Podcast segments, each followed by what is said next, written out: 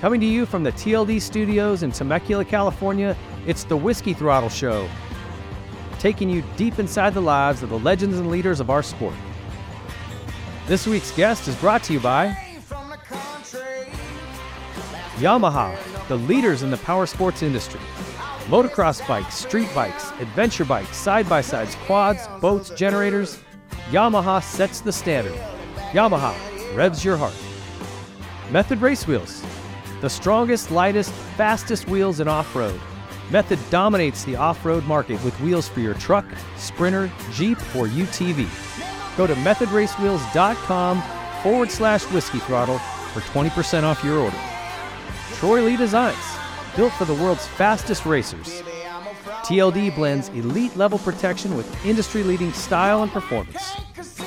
Moto, bike, helmet paint, casual wear, whatever your passion, Troy Lee Designs is waiting for you on the next level. Nihilo Concepts, enhance your riding experience with superior products like the Start Stop Conversion Kit, Fuel Pet Cocks, Frame Grip Tape, Lever Grip, Grip Donuts, Secondary On Switch, Billet Foot Pegs, Billet Throttle Housings, and so much more. Nihilo Concepts produces exceptional products, all of which are made right here in America. And by SKDA. SKDA is the ultimate destination for exceptional motocross graphics, customer service, and artistic excellence.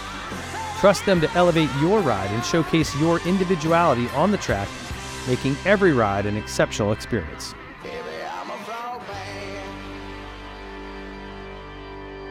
Hey, everybody, thanks for joining us here at the Whiskey Throttle Show. I'm your host, David Pingree, and today's show is uh, special. It's uh, definitely something I've been looking forward to. Phil, we've tried to have you on for a couple different times. First time you got COVID, I think. I did. I was supposed to do it with my brother, and uh, the day before I got COVID, and I couldn't really uh, come Yeah, spread it with you. probably guys. not. Probably not a good idea. We've tried a few times, it didn't work out. Anyway, stoked to finally have you on, and you're not only a buddy of mine from way back, but my brother in law. I'm And so, um, brother-in-law. yep.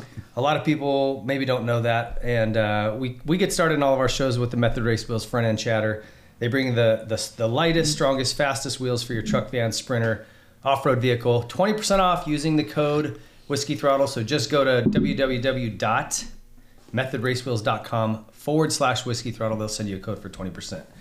So I guess let's start with this: is how are we related? So people know. So uh, we married sisters. um, yeah, you. So I remember. remember the story? the- I I totally remember the story. You want me to back up and tell the whole story? Yeah. Okay. So uh, the whole story. we'll get to the whole story. Yeah, I was I okay. ha- I was having a house built, so I was living with Casey Johnson, and my wife's sister April in was Kent living with us. Tuscany Hills, right? Yep. Yep. Uh, she was just back from nursing school, so kind of getting situated out here. So she was living with us. This is my wife he's talking Yeah, about.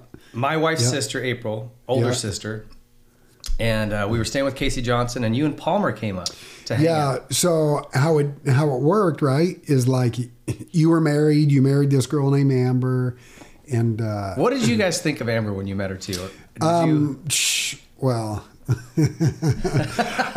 I thought that lucky sucker. That's what I thought, really. But did you- And, and she was like super sweet, and well, I wouldn't call Amber sweet. She's like she's awesome. Amber's awesome, and um, I didn't really even know she had a sister, right? I mean, I had no idea, Yeah. but but then I found out, and I I remember asking you about April one time, way back in the day, before I even knew who she was, and you're like, "No, dude, no, no, no." Oh, You- really? Yeah, you. Oh, I don't remember that. Yeah, you didn't want anything to do with it, and um, well, yeah, that day I was going to come up to dinner, or yeah, and you were like, "She's a good girl, Phil. Don't don't like." well, it, if it, Ping used to live with me, right? Uh, Yeah, we'll get- we'll get to all that. We're gonna go through all that so, story. So yeah, we we had a lot of background before you even knew Amber. Yeah. Yeah, we lived together. Well, I just remember you coming to the house and going, "Hey, are you, is it cool if I ask April out?" And I was at that point, the way I remembered it, I was like, "Yeah, dude. I mean, she's an adult. I'm not. Whatever you want, whatever she wants." That was after we had dinner. I was like, yeah, I think. Did we go to dinner? or We had dinner at the house. No, we had dinner Yeah. at Casey Johnson's Yeah. house, right? Yeah. And it was me and Palmer. Yeah. Sean Palmer came up, and no, I, I don't think I drove with him because I had to go to work that night. That's when Oh, I was okay. working, so I left early. and Palmer stayed. Yeah, it's funny because I early on, and Amber and I were both concerned because Amber knew your reputation early on because you'd go What into Chili's reputation is that? Being a No, bit of a ladies okay, man, yeah, you know. yeah. So we were just like looking out for April, like, hey, you know, don't this, Yeah. don't just like mess around with this. Well, dude, you know? this is your sister, right? Sister-in-law, so of course. nowadays I'm like, gosh, Phil, I'm sorry.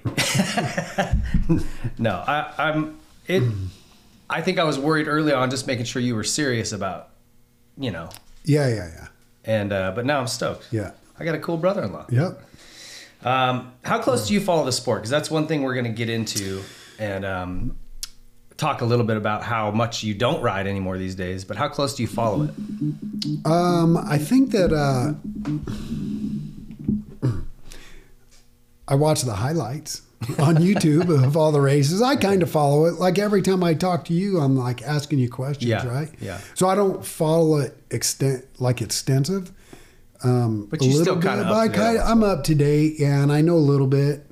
Uh, it's not a religion to me anymore Yeah. you know but i kind of follow it i'm i'm a huge fan of excellent writing you know these guys that are going so fast today i'm just like man super impressive Yeah. because i know right i know what it takes to be able to do that Yeah. And you'll ask me, hey, what about this guy? So I know you, you at least Right. see clips and yeah stuff. yeah so i kind of just thumb through stuff and i'll watch the highlights sometimes i actually went to anaheim this year a2 Oh, did you? Yeah. What do you think of the show? Like I, I thought always it was liked- great. I like. I know you've time. you've seen it over the years, but think back to like the early '90s when you first raced one or went to one, and it was like hay bales, and there's no, there's not a lot of show to it. So actually, we were. I was in a suite with Jeff Emig, and I said, "Hey, man, that guy just landed on the hay bale." And Emig goes, "They're not hay bales anymore. They're Tuff Blocks."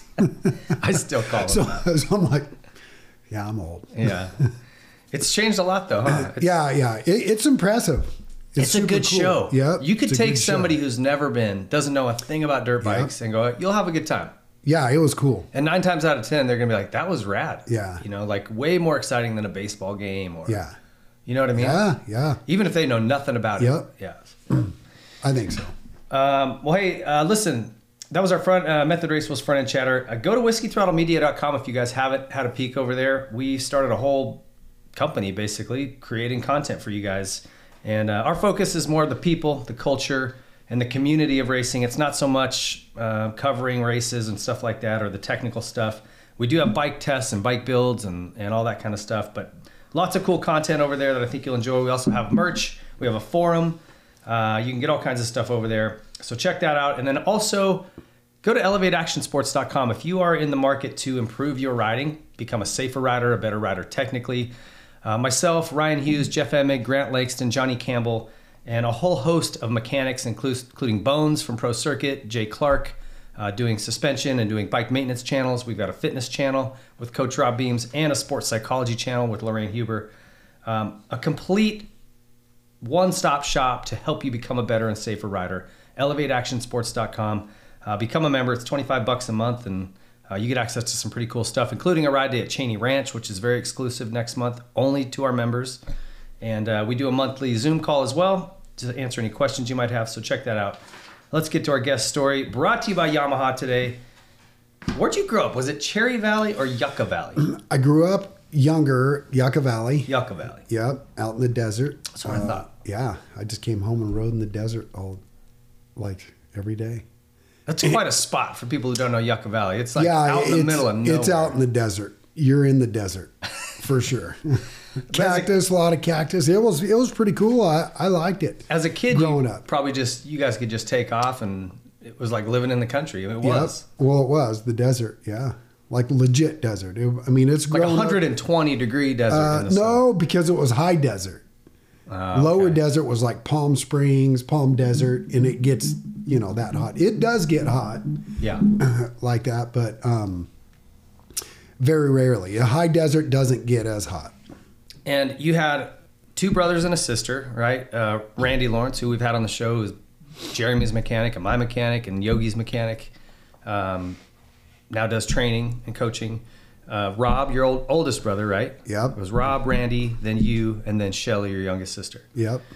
Um, What was it like out there with, as, as kids? Like, Yeah, so my oldest brother, uh, Rob, uh, he, man, that, he was so good on a dirt bike. And he would come home, he was probably 16, 17 years old, and he was training. He wanted to be a pro, and he was really good. He was so, he was big, strong, and that guy could ride. I saw his results at Loretta's. It's under Larry Lawrence. Yeah, yeah, Larry Lawrence, Larry Robert Lawrence Yeah. is his name. We call him Rob. Um, so I just remember going with him to the track and watching him and pound out motos, and he was a strong guy Hmm. for sure. was he fast enough to make it? Like, was he on the right track? I think that he was yes, I think that he was good enough to make it. Hmm. Yep, to the pro level.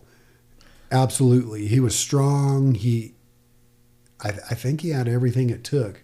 The only problem is, I think he, well, for sure, I don't think I know he burnt himself out and got into stuff that he shouldn't have got into, and uh, had some bad influences around him, and went That's downhill. big, right? Bad influences. Oh, that's everything.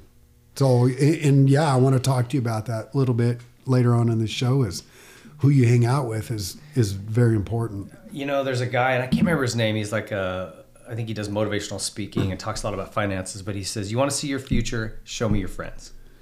The people you surround yourself with, that's exactly who you will become. And it's scary how true that is. And for me, like watching my kids, I'm always looking at their friends, going, I don't like that person. Like we've got to get our kids away from them. You know. So I think that's true. More so that people are not solid in themselves. You know, somebody that's like super confident and like has a good foundation behind them. I, I feel like they're the leaders. They can hang out with who, Yeah. whoever they want. Like, so I'll give you an example. Like Jeremy, I grew up with Jeremy, right? Being his friend, and man, that guy knew who he was, Yeah. and he knew what he was going to do, and he didn't let anybody really influence him. From what I know, you know, he was himself. And he's still that same guy. And he's Yeah. still that same guy, which is incredible. And one of the things that I think helped instill this in Jeremy is his dad and mom. They still, you know, I just remember being around and them talking to Jeremy and like giving him so much wisdom about life. And he had a great foundation. Incredible. He was confident in Mm. Who he was. Yeah, that's that's interesting. He he's still maybe the most headstrong guy I've ever seen. I, yeah, I don't know anybody. Yeah. Um, tell me, I, I, this is actually something I don't really know the answer to. I know your mom passed away when you were younger, 13. Yep. and she had cancer. She had cancer. Yeah. So you were 13. Randy would have been like 17, 18. 17. Yeah. Okay. 17.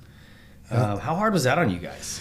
And your were they your parents together still at that? Um, no, they had got Oh, a divorce. My dad had married somebody else. We lived in Yucca Valley. My mom lived in Beaumont. So the second, from about 15 or 16, I moved to Beaumont, Cherry Valley. And that's where probably you Okay, remember. That's where I see the cherry. one. Yeah. So it was tough. It was real tough. But I think kids have a way of uh, coping, you know, with tragedy or stuff that's like extremely hard on them. yeah. So, yeah, it was a weird. It was a weird, extremely difficult thing because you know when your mom passes away, it's like being a young young boy, and then I had a I had my younger sister Shelly. Right, I think about her, and like so much tragedy and how she felt. And our stepmom was definitely not Not the. Mm. nicest person. She was pretty mean sometimes. She didn't beat us or anything like that, but it, it was tough. Not compassionate. Not a not a good mom. Yeah, yeah, yeah. She had stuff going on. And I, I think like that too at different ages, um, you process it differently. My folks divorced when I was 10 and my sister was 13, 14. So she handled it a lot differently than I did. Felt like I could kind of, it didn't affect me as much because I didn't kind of know what was going I didn't understand it. And how old were you? Did you 10. say? Yeah. Um, So I say that it didn't really affect me a whole bunch. I say that same thing, but maybe it did. Maybe Yeah, it affected yeah. us more than it actually Well, than we think. For sure it does. I mean, your parents aren't together anymore. I mean, it's Right, a hugely right. traumatic thing Yeah, for any family, yeah. right? I mean, you your odds of your kids being successful go up exponentially just by you and your wife staying together. Yep. Um, that's Statistics, Numbers right? back yeah, up, I mean so- that's a proven proven statistic. So I think we came out of it all right, broken homes, but but who knows? Maybe we would have been much cooler and much more successful. Or, or, or maybe our foundation would have been more stable. We would have been more confident. Yeah. As racers, just across the board, you're Like just more Jeremy. confident, like Jeremy. And then who knows, right? Hmm. That's one thing in my racing career and my like my confidence and my mental strength was so low. Hmm. I just did not have that at all. And it could have been a multiple reasons why. Maybe just naturally I'm not. Maybe just circumstantial. I, I don't know what it is. I would say the same thing. From that would have been one of my Yeah. Biggest roadblocks. Injury was another one, which I think affected you pretty heavy too. Yeah. But for sure, like these guys like Jeremy or Ricky or Reed, even if they weren't winning, they'd go to the races every weekend thinking, I'm winning. And I you- don't know that I ever did that. Right. And ever. you and you talk to those guys like you know them personally, right? And so do I. I mean, some of them are my friends. Just the way they talk, the things they say, you know that this guy's solid. Yeah. He's not like wishy washy.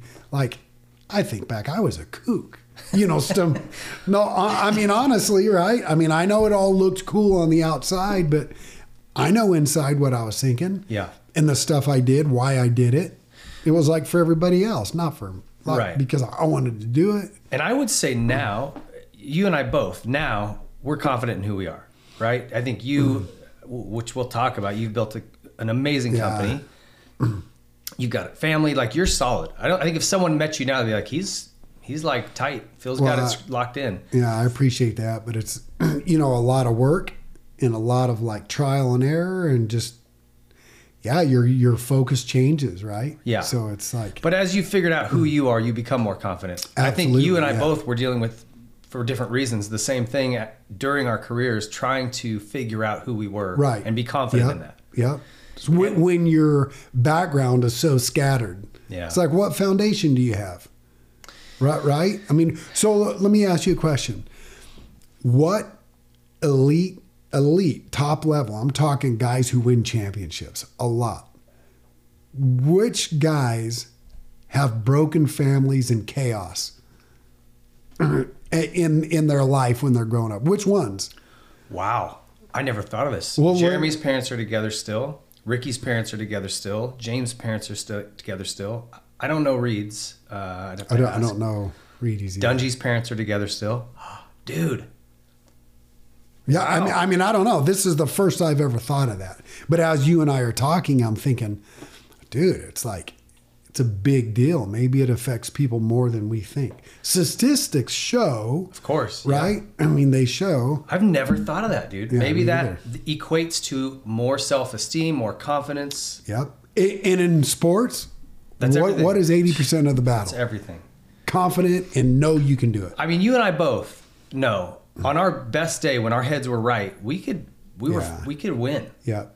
but we Yeah. couldn't do it consistently. Yep. Right? Yeah. And that's all because of upstairs. It- Absolutely, It wasn't yeah. anything else. That's man, you just blew my mind. I'm Cheers. Gonna, I'm gonna look into that, dude. Like that's really something. I can't think of a of a legendary champion guy right now are Tomac? Tomac's parents Cooper are together. Webb? I don't know his parents, but Uh, yeah, I don't know either. crazy, crazy, crazy. You should do that. I'm You- gonna. You should like do like a, a story on that and just see. Man. Okay, I got to get us back on track. You just blew my mind. sorry. Um, okay, what did you do as a kid? Did you guys play any other sports before you got into dirt bikes? Did I, you guys? I didn't. I Nothing didn't else. at all. I, I loved dirt bikes. I wanted to ride dirt bikes. I never thought that I would actually do something in dirt bikes. I just loved riding. And you guys So, like, BMX'd a lot, right? We BMX'd a lot. Yeah. We rode a lot of bikes. So Which was honestly, basically it was my older brother, Okay. Rob, Yep. and my dad and Rand, Randy. He, you know, we would go to De Anza Cycle Park, and they would race. And at the beginning, I would go and flag all day. Oh, they really? would pay me twenty dollars and go flag. So as soon as we got there, I'd run up. I want to flag today. So I would be one of the little kids on the side of the track flagging all day for twenty bucks. When it was over, come back. Okay, 20 I saw your guys' race. Twenty bucks is pretty good Yeah, it was really too. good. Yeah, so that's what I did. I, I was just a big fan. I didn't. I tried maybe flag football one time or Okay, you didn't do any other team sports. none, none at all. I wanted to ride. I would come home, get on my dirt bike, and go. That's cool. And you guys could ride. For, so and you, Yeah, were- you rode out of our, your garage. You're Yeah. in the desert. You rode. so were you kind of getting hand me down bikes from your older brothers then? No, or- they were they were too big. My Oh. dad got me bikes. Okay. Like I think my first bike I was a Z50, a Honda, right? That was when I was really little, but then I got an MR50 Suzuki. I don't know even when that was. And then after that, it was like a 1984 YZ80. Wasn't that your first new new bike? I think My first new bike. So how that worked was I lived in the desert. My friends rode three wheelers, ATCs, right? so you know I would get D's and F's in school because I didn't care about school. I hated it. So and I just didn't try at all in school. And my dad said, um, if you get no D's or F's, you can get A's, B's, and C's on your next report card. Because my report card was bad. It was D's and F's. Then I'll get you an ATC. And that's what I wanted, a 200X to go riding. And I did right away. I said, okay. And then I tried in school. And then on the way down to Beaumont Yamaha, like we were driving down to pick up an ATC, I changed my mind. I said, no, Dad, I want a YZ80 instead. Just like that. I, I, I want a YZ80 instead. Okay. So, yeah, my first real, Yeah. you know, and then I started racing at De Anza Cycle Park, 80 beginner. YZ80, 1984. Did you fall in love with it right away, or were you just Oh, kind of? yeah, I was Yeah. stoked. Okay. I was so pumped. I remember my first race, I won, and I was just like, oh my gosh. And then on the way home, I'm like, who cares? That was 80 beginner. And then the next weekend, I raced novice and then won that because I would ride out in the hills just. I mean, out- could ride. I Yeah. rode, yeah, I could ride. I mean, I, and I rode a lot every day, more than probably everybody, anybody else. In So did you move up? So next weekend you rode novice. yeah, and I stayed novice for a month or two, or you know, three or four races, and then I went to intermediate, and then that's when those kids were starting to get fast. And um, who who were you? Like you said, your friends were all riding ATCs. Which ones were riding motorcycles? Like who were you kind of riding and racing? Um, Because one thing about your era, and you were just a, little bit older than me, but I was in the tail end of this too. Is man, there was a big group of guys out here.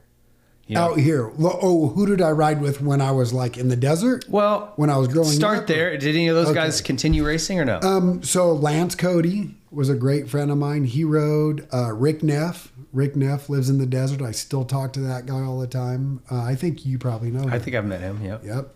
Uh, Rick Neff and uh, Larry Pacheco, Miho. He has his kid racing now, yeah. And we would just go ride out in the desert. Courtney Gannett, he had a CR 80, 1984. I remember Courtney. I've met him. Yeah. Yep. I think he's running Perris Raceway or something like that. I don't know. Huh. Yeah.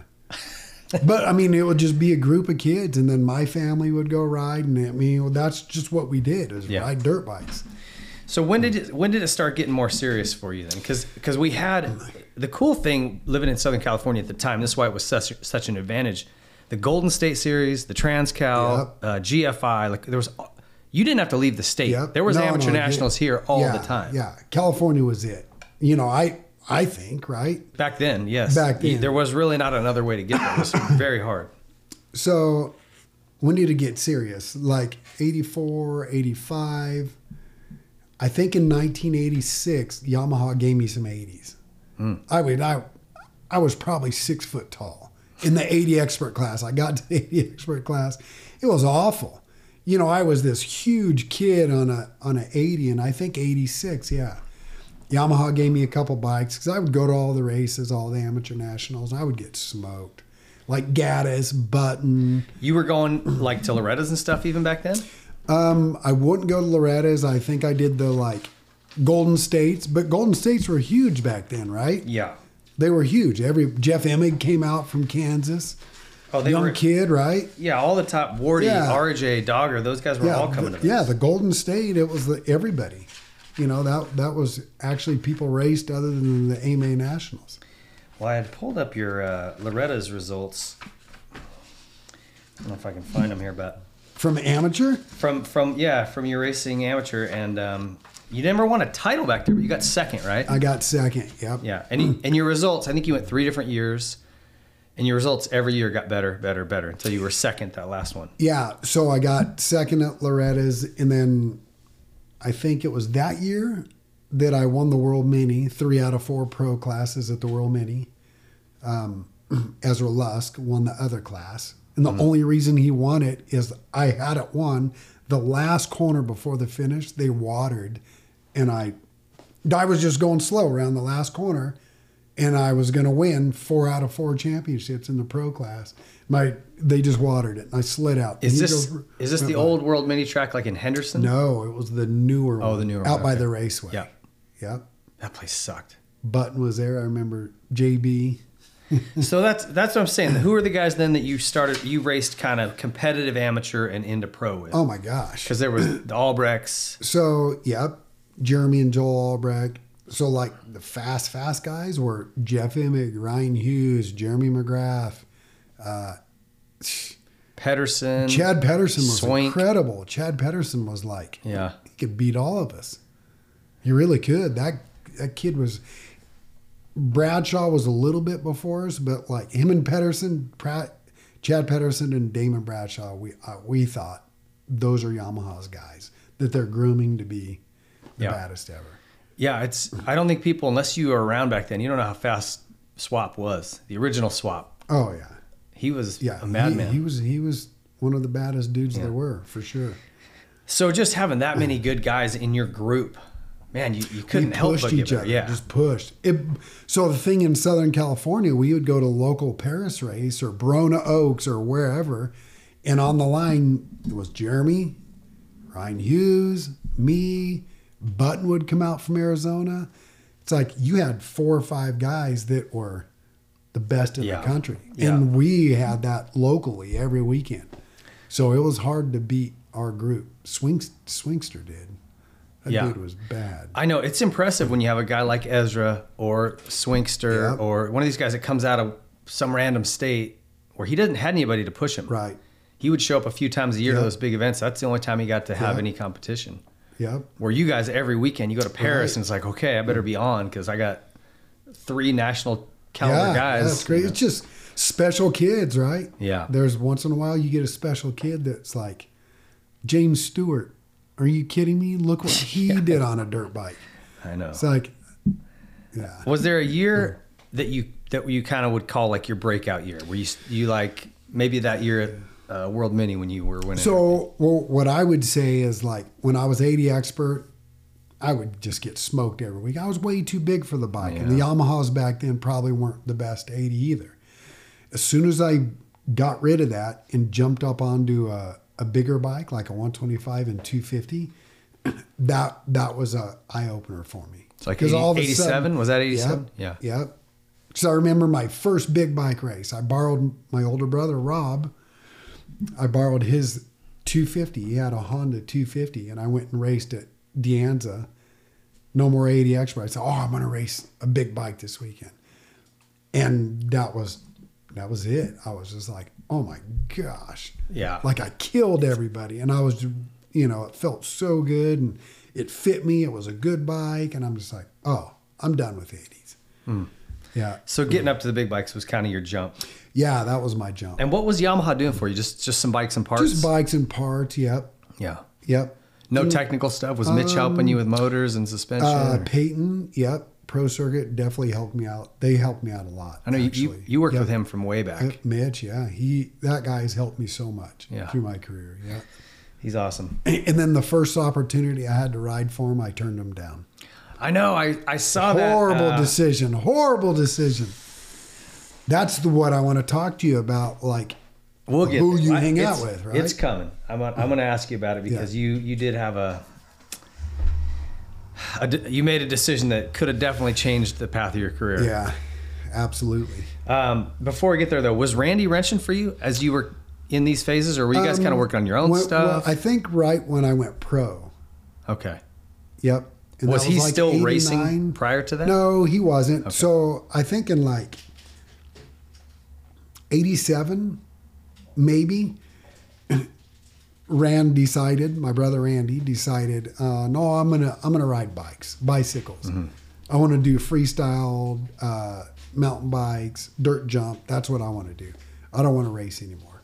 It ran, ran. He was great. He was on the cover of yeah. Freestylin' magazine. Yep. Yeah. Yeah, he he did great. He's talented on two wheels.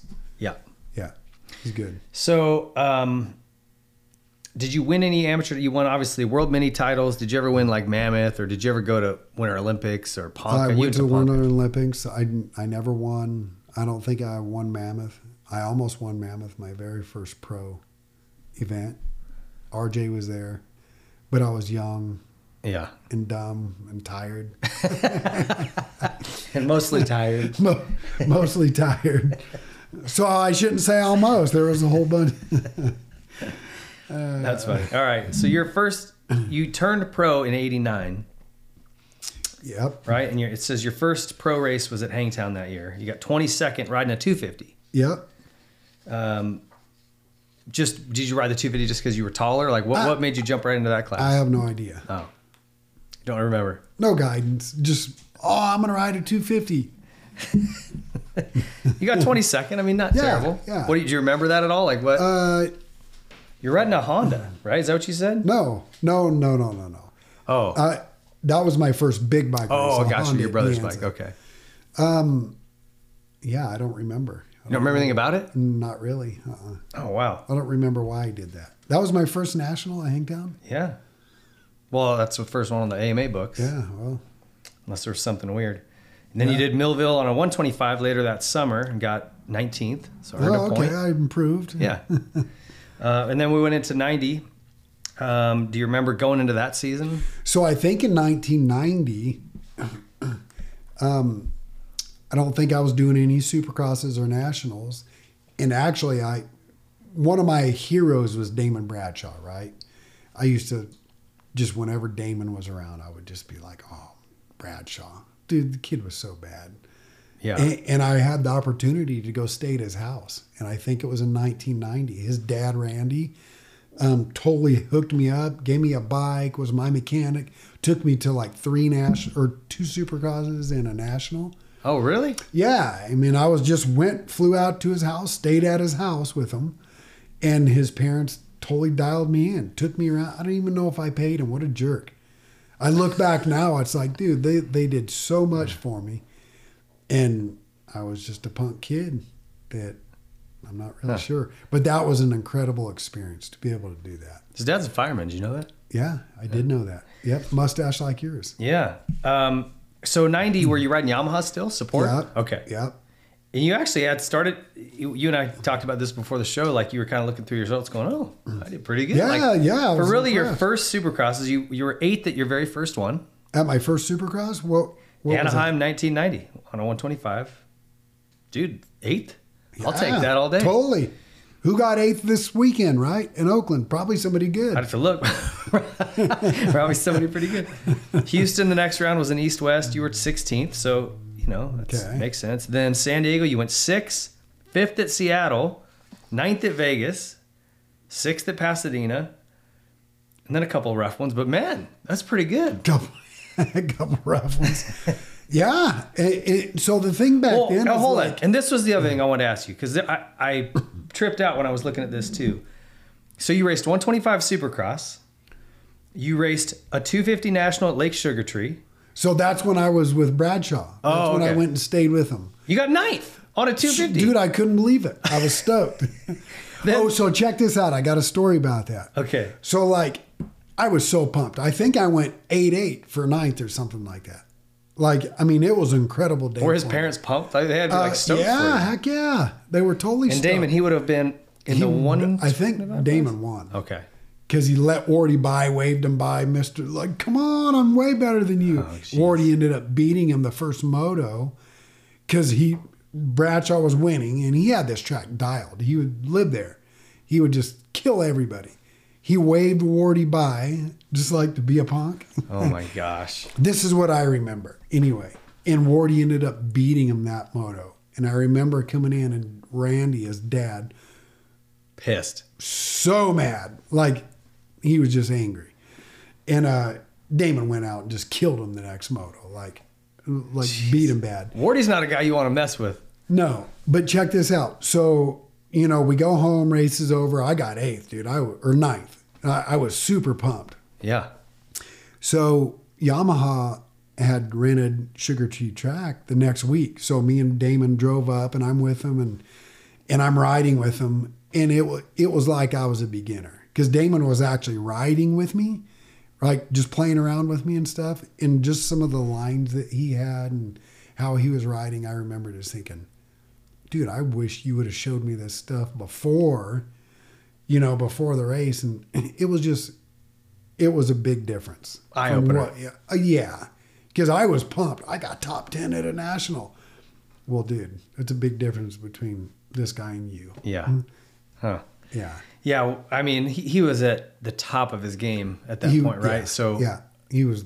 He was. that's bad. comparing yourself to Superman a little bit. Yeah, Well, okay, so so two you do 250 motocross. The next weekend you go to East Rutherford and do 250 Supercross. that with Yeah. Bradshaw, right? The so Randy 16th, you made the main, got a 16th. Yeah. I mean, thousand bucks, made the main. then you're back to 250 motocross, 125 Supercross. Then you go ahead and go to Washougal and ride a 500. You rode every class this year. You rode every single How bike. did I do with? You no, got a, a 12th at Washougal on the 500. You went to Millville, got 22nd on the 500, and then your last one was an eighth at Broome in the 500 class. That's crazy. You're killing it. Yeah. But you rode every single so class. that actually wasn't a 500. It was Yamaha 360. ah, okay. Because Yamaha had that 490 Yeah. that Damon was trying to ride that The air was hammer. not good. Yeah. So, but Yamaha had a 360 kit that they were giving a couple riders. They gave me one, and I went and tried to ride it. How was it? Do you remember much about that bike? I think it sucked. I mean, I could have probably went faster on a 250. Yeah. I should have just rode a 250 and said, "Oh, it's a 360 kit." Back then, AMA didn't really do. Yeah, much. they're not gonna pull you They're just like, "Are your spokes tight?" And put a sticker on. Guy's got a cigarette hanging out. Yeah. yeah, looks pretty good. yeah, your spokes are tight. You're good. Uh, that's funny. All right, 91. Are you still on Yamaha? Uh, I stayed on Yamaha until I think '92. Okay. That's when Suzuki. Uh, no, yeah, 92 you were Suzuki. What about '91? Maybe Kawi, Team Green. I don't know. That's why I wanted to ask you. It doesn't show Yeah. a, a brand, but maybe you were on Kawis Yep, that year. Huh? 91. I remember that. Yep, 1990 probably, and then Kawi Team Green offered me. They offered me. They they did good. Hmm.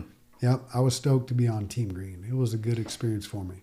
How'd they gave that- me like eight bikes, like 40 grand in parts and some expense Yeah. money. It was a good deal.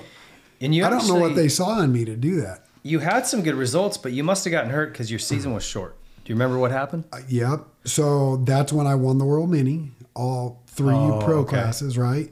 And then I did a couple nationals, I think, or Supercross. I think I got third in a Supercross. You you did. You had a your first Yep. Supercross that year was a fifth at Anaheim. You went five six five, Yep. eight six six, third at LA, Yep. And then that's it. After LA, your season So was done. yeah, but what happened was I broke my wrist. Yep, my navicular, and I was off for like four months. Hmm. Yep, I remember that. But you showed you showed some pretty good potential there. Yeah. So then Suzuki saw those results in Supercross and a couple other results and said, "Okay, we're going to hire you as not a factory rider, support rider." Okay. And it was like eight bikes, parts, and like expense money. I mean, it was a good program. It wasn't a factory ride though. okay. The year you got an offer from Mitch was the next year. Yes. Okay. For '93. Yep. Okay, so '92, um, Suzuki support. You, you you again had another good year. You're kind of like your results are very. They just march forward like uh, steadily, right? You know, you you got a top ten right away. Then it was top fives and a podium. Then it was you know, lots of podiums and a win. Uh, so in '92, But remember, when you get a podium, then who's winning is McGrath. right? You know what I'm saying? So like. it's like a win. Yeah, so you got McGrath, you got Ryan Hughes, you Swink. got Emig. These are all the kids in the 125 Supercross class. Yeah, So it's like a third. It's pretty dang good. Well- Jimmy Gaddis, yeah. There was a lot of competition Jimmy. Button? Lamson, Button. Steve Lamson, yeah. Uh, so 19th at the opener in Houston, not awesome. Do you remember what happened there? What year? 92. Yeah, I don't remember. Uh, but then you were third at Anaheim, fourth at Seattle, second in Vegas, Um, lots of top fives. And then uh, let's see where it ends here. L.A. Uh, Kenworthy. So top some top ten outdoors too. So pretty decent year. And Suzuki, were they giving you any factory parts or no? No, Just bikes. No, and Mitch. Mitch. Mitch. was doing my motors in suspension, bones. Yep. I'm telling you, Pro Circuit helped me out a lot. Mitch and Bones were so awesome to me. Yeah, they were. They were uh, really good. They took care of a lot of people, man. It's surprising. And then, okay, so let's talk about '93. Um, now let me let me ask you: at this point in your career, because this was really before I knew you, were you focused and training and like fully into it? Yeah, I was. Okay. I was. Like the first time I ever drank alcohol was well, my 23rd birthday because I was focused, right? I want I wanted to be one of the guys. So like we talked about earlier, it's like I didn't believe I could do it, which is like the worst thing an athlete could ever think, right? But I wanted it. I wanted it really bad. But I just thought it was too out of reach for me for some reason. I, I don't know. Man, and I can totally relate to that. Yeah, I know. What What is is that? I wonder what that is. I think a couple things. I think about it, and I think that like number one, your foundation, your stability, and like your confidence, your security in who you are. Right. I think that when you're young, if you have a lot of traumatic stuff going on, this is just me, the right. So there may be different views out there, but for me, I know what I used to think. It was like, no, that yeah, you know, things were not going to be okay. You know what I'm saying? Mm-hmm. Things are tough. And it's like, no, I can't really like be the guy. I can't really go out there and win, can you? You, you, you know what I'm saying? So all that was in the back of my mind, Eh, but I really did want to do it. My desire was there. It was there as much as anybody.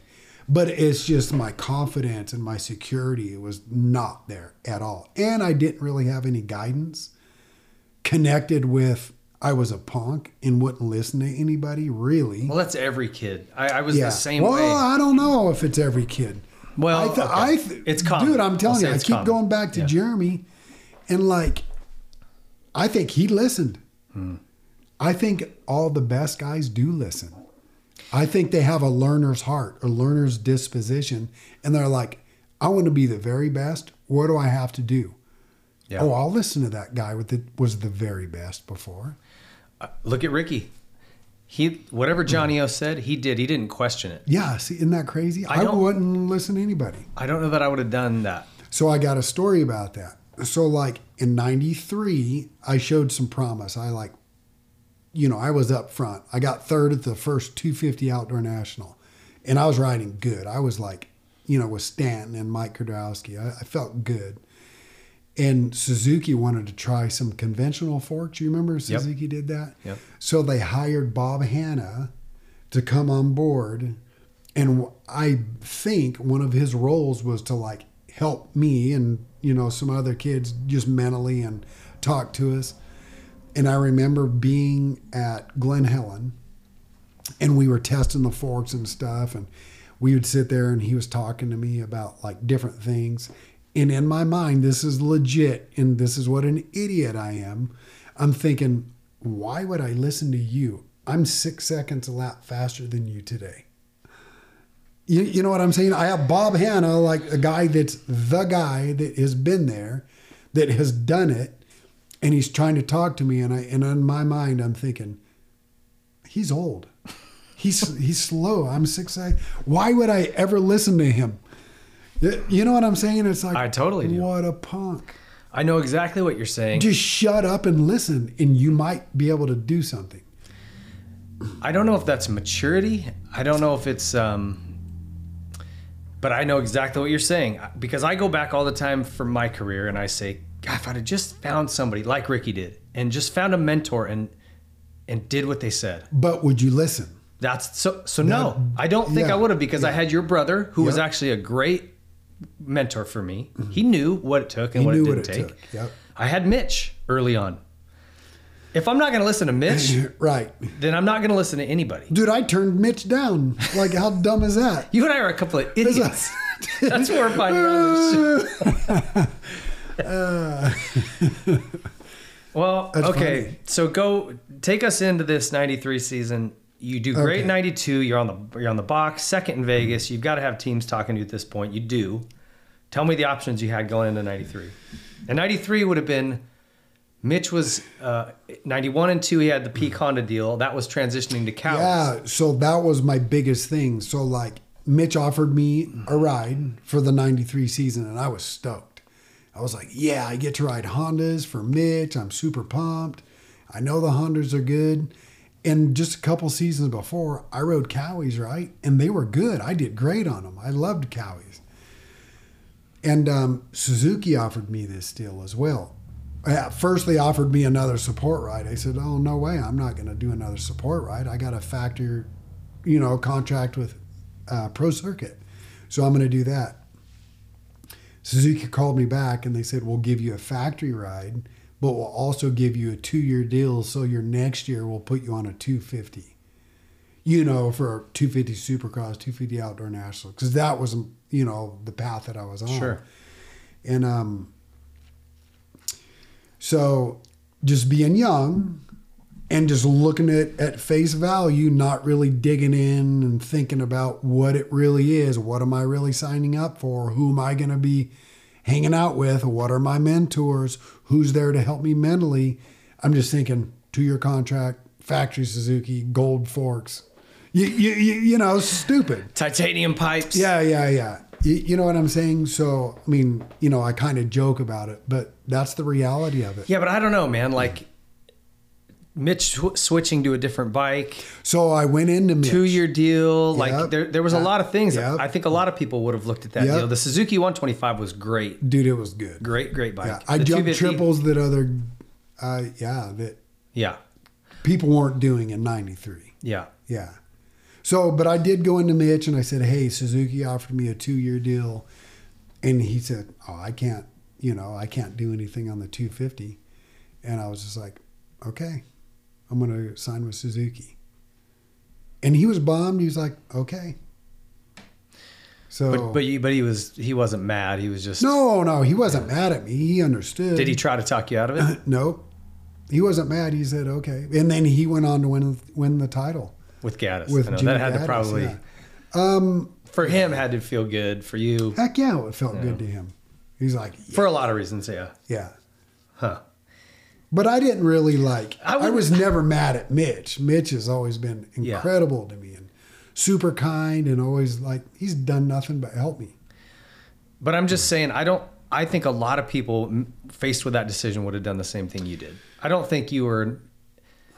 If he was going to stay on Hondas and it was more, and he would have said, "I'll give you two year deal on the 125s," then maybe Yeah. you'd have been smarter to do Yeah. that. But it, Yeah, it wasn't. There was a lot of unknowns, Yeah. and you had a, a known thing over here. yeah. So yeah, yeah. And and for me to make my decision, I had me. Yeah. to make the decision. What am I, 18 years old, 19 years old? And I had, I mean, I had nobody really to say, hey, what should I do? You didn't have What- an agent. No. Yeah. Like, what should you do about this? Like, should I, should, what should I be thinking about when I'm going in to like sign What questions should I ask? Yeah, Yeah. yeah. What? Sh- yeah. What are the important things that I need to have in place for me to be successful? So, you know, the, the sport was so different back then. That I don't think there was a lot of agents, was there? Dave Stevenson was kind of Uh, the only, Dave and he would yeah. only handle the very top guys, and he was really There wasn't. Of there wasn't. there wasn't. It was the guys with parents that were involved, like, you know, Jeremy, right? I His parents would I go in? it- eh, well, no, they wouldn't go in. They would like, they would like communicate with him. Hey, you know, you handle it this way, handle it this way. Jeremy left Pro Circuit at one point, and his parents or Jeremy, I forget who it was, made him go in, sit down with Mitch, and say, "I'm not going to ride for you anymore." Instead of calling on the phone or anything, like actually going to face like a man, right? As you know, with integrity. Hmm. You didn't hear the story? I did. I, I've Yeah, heard yeah. it before. Jeremy cried. I heard it. Yeah, Mitch made him cry, huh? Yeah. Yeah, but, that doesn't but, surprise but, but, dude, you take your hat off to him for doing that. Yeah, to the parents, To the to Jack and Ann. yeah, absolutely. Because as a kid, you wouldn't just naturally do that. Right. I don't think so. You have parents that say, "No, this is the right way to handle it. right. it." Ah, crazy. So anyway, so one of the things that I would have thought about, hindsight, right? You look back, and one of the things that I would have thought about would be like, who are going to be my teammates, right? What influence are they going to be? Who who is really wants to win? What who's the team manager? How's he going to be able to guide me, right? You know, So- the Suzuki was really good, so I would, but but knowing Mitch was going to build a good bike too yeah, you know so that wasn't an issue so. But just devil's advocate, it, it's not like Pro Circuit, the reputation they have now. right it's not He was like- new. yeah, he, yeah. In, in the racing world. like three years right? 91 92 on the honda with his team Yeah. and then before that he was helping guys and he was he was definitely Yeah. um yeah so it was two years right. Well you're making me feel better like my decision was no dude your, your decision would i'm telling you a lot of people would have made the same you would have made the same decision probably. Yep. That suzuki was good. It was wa- really the really- bike. that 125 ripped. Yep. yep. The 250 i remember was not great. My 250 was okay. Was it? Okay. In 93 i got some like top fives in 250 well i know. Supercross. Well, i know. I think Let, us look at 93 because six. this was a really good year for you. Um so at the opener you got a second in 93 and i was trying to figure who won the- East West. was it swing? Who who won in 93 gaddis houston Gaddis won the opener. Yep, That's right. It's won the only one he won. Yep. And then Doug Henry was third. I got second. Doug Henry was third. Button was me and Button were battling. Jimmy Button and his grip His grip fell off on the face right of the before triple. the triple. Oh, Dude, I remember. Ah. it's funny that you're okay. You're bringing up a lot of memories. poor This, JB. this Houston '93 was my first Supercross ever, Oh, serious? and my mechanic Brian Pryor. You know Brian Yep, Pryor. I know Pryor. He's gonna hate me telling this story again. Getting my bike ready for the uh, for the LCQ. I crashed in the heat or something. I'm going to the LCQ. you weren't stressed at all, were you? Oh, you come on, you know me. I was losing my mind. He changes an air filter, forgets to take the rag. He stuffs a bunch of rags in there, forgets to take them out. So I'm up on the line for the LCQ, Boo, and it sucks rags. Ah, you're done. Sorry, Prybar, I had to throw you under the bus again. So that was that. I didn't qualify. That was the only Supercross in my whole career I didn't qualify for. Really? Yeah. And it's not your fault. Well, I don't know if I would have, but Yeah. I, I didn't because of that story. Okay, so Gaddis wins this one. It's the only race he wins That's all only year. One, yeah. He even fell with three laps to go, like wadded it. So he was legit yeah, fast. yeah, he didn't luck No, into he was this. fast. Yeah. I mean, if you go through back Jimmy Gaddis's career, he was dominant 80 expert On a mini, he- there, on a mini. He was a legend. Couldn't really beat him. Yep. Anybody. Hmm. And then he moved. He he was legit. He Yep. was solid. I want to say he went to factory Suzuki right away, like 90 or 91, right? Yep. And then just Yep. for whatever reason, he had some struggles, injuries, I think. Yeah. I'd love to have him on the show, actually. You don't. You haven't had him? No. Oh, well, yeah, he's back got- back east somewhere. at a campground, running a campground. Yeah. Hey, awesome kid, though. Yeah. Yeah. He's great. Kind of a crazy family. Yep. His, Were they? I his dad know. and brother are wild, man. Oh, really? Oh, yeah. Like, what do you mean by that? Uh, I don't want to get into it too much on here, but they're, right. they're, they're, you know, Jimmy Gaddis. He's Jimmy- awesome. He's awesome. I love Yeah. Jimmy. Okay, so second at Anaheim the next weekend. Who won that one? um, Damon Huffman, maybe. Oh, really? Yep. Okay. That's when Michael Pichon was racing our class too. Yep. He came to San. He won San Diego. Yeah. Yeah. So you won the next weekend in Seattle. That was your first win. Yep. Um, so a two-two-one at that point. You're were you leading Two points? two one. I was leading points. yep. Okay. Uh, yep. So at this point, you get your first win. What does that feel like? Your points leader. Too good to be true. Like honestly, like oh, you, you know something's gonna happen. Like and that's in the back of my mind, right? O- only in the very back of my mind. Not like, not like. Yeah, I know I can do this. I You were peacocking around, but inside there was doubt. Yes. Mm-hmm. Yeah. Oh, I, I. I was probably the most arrogant. no, honestly, I was. I was extremely arrogant. I think right, mixed with extremely insecure. Maybe that's why you were outwardly so arrogant Yeah, because yeah. inside, Super that's true, right? Anytime you have a guy who's real, look yeah, at me. it's like, dude, you're probably insecure. So I was very insecure. Um, but it, but I, but I showed it by being like cocky and like, oh yeah, I, I'm the man. I could do this. I'm like, but Yeah. inside, just like, oh, I can't believe I'm here. So, and this is about the time I maybe met you or um, was definitely paying attention Yeah. to racing, obviously, because I'm turning pro. And that was the impression. And I was got. the guy that was up front, right? yeah, yeah. And so that was the impression I got of you. Wow, Phil, he's like big, good-looking dude. He's winning. He's factory Suzuki. He's lead. You know, yeah, you had it all together as far as I- I was concerned. right from the outside, right? Yeah. it looks like that a lot of times, but you don't know what people are going through or what they're thinking, and it's tough. Yeah, it's super interesting to me. Um, all right, so Pichon won the next one, San Diego. You're third. Then you go and do 250 Supercross again, um, which I think is still a great idea. I'm surprised more guys aren't doing right? it. They should. They should. I think it's better to keep racing. So is Jet Lawrence going to do that at all or no? uh, he said maybe Daytona, so we'll we'll see. Daytona.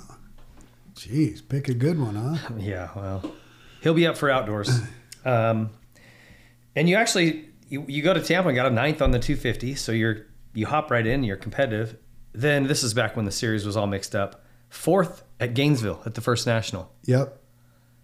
Dude, that's uh, Well, I got a third the first. and this is in the 250 class. Yep. Kiedrowski won. Stant was second, and I remember the last like four laps, I was catching the catching Stanton, and I pull off the track. I'm like, I was just I passed Bradshaw, passed like Chicken, and you know a lot of guys. You know, I was, So how how in the world does that not equate to confidence for you?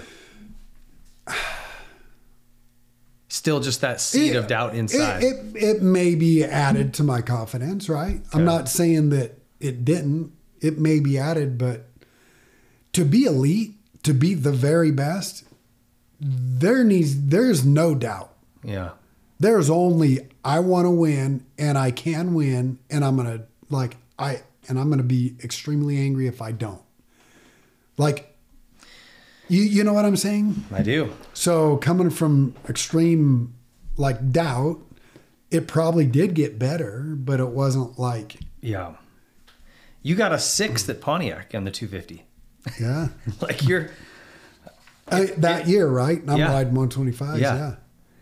Yeah. um, sixth at Indy. Then you got a fifth at Southwick on the 250. You go to Pasadena, you got second. Who won that? Huffman won that one, huh? Yeah, I think so. Yeah. Um, uh, High Point. Then San Jose. Was this the weekend where the championship went sideways for you? Yes. The clutch so, broke off. Yep. Yep. Tell me- I tell think me I was. li- so I think I went to Dallas or Irving before that. Um, yeah, that was before.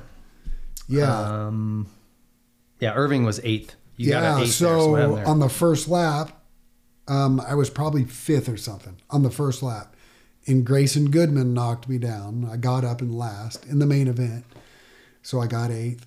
And then the next weekend in San Jose, first lap, Ray Crumb, You remember Ray Crumb? I remember Ray Crumb. Jumps er, in front of me, and I hit him on the first lap. Fell, broke my clutch lever off. What place did I get? Seventh. So you rode the whole main and got So, dude. I rode the whole main with no clutch and got seventh. I was pinning it because I remember because there was a double before these whoops.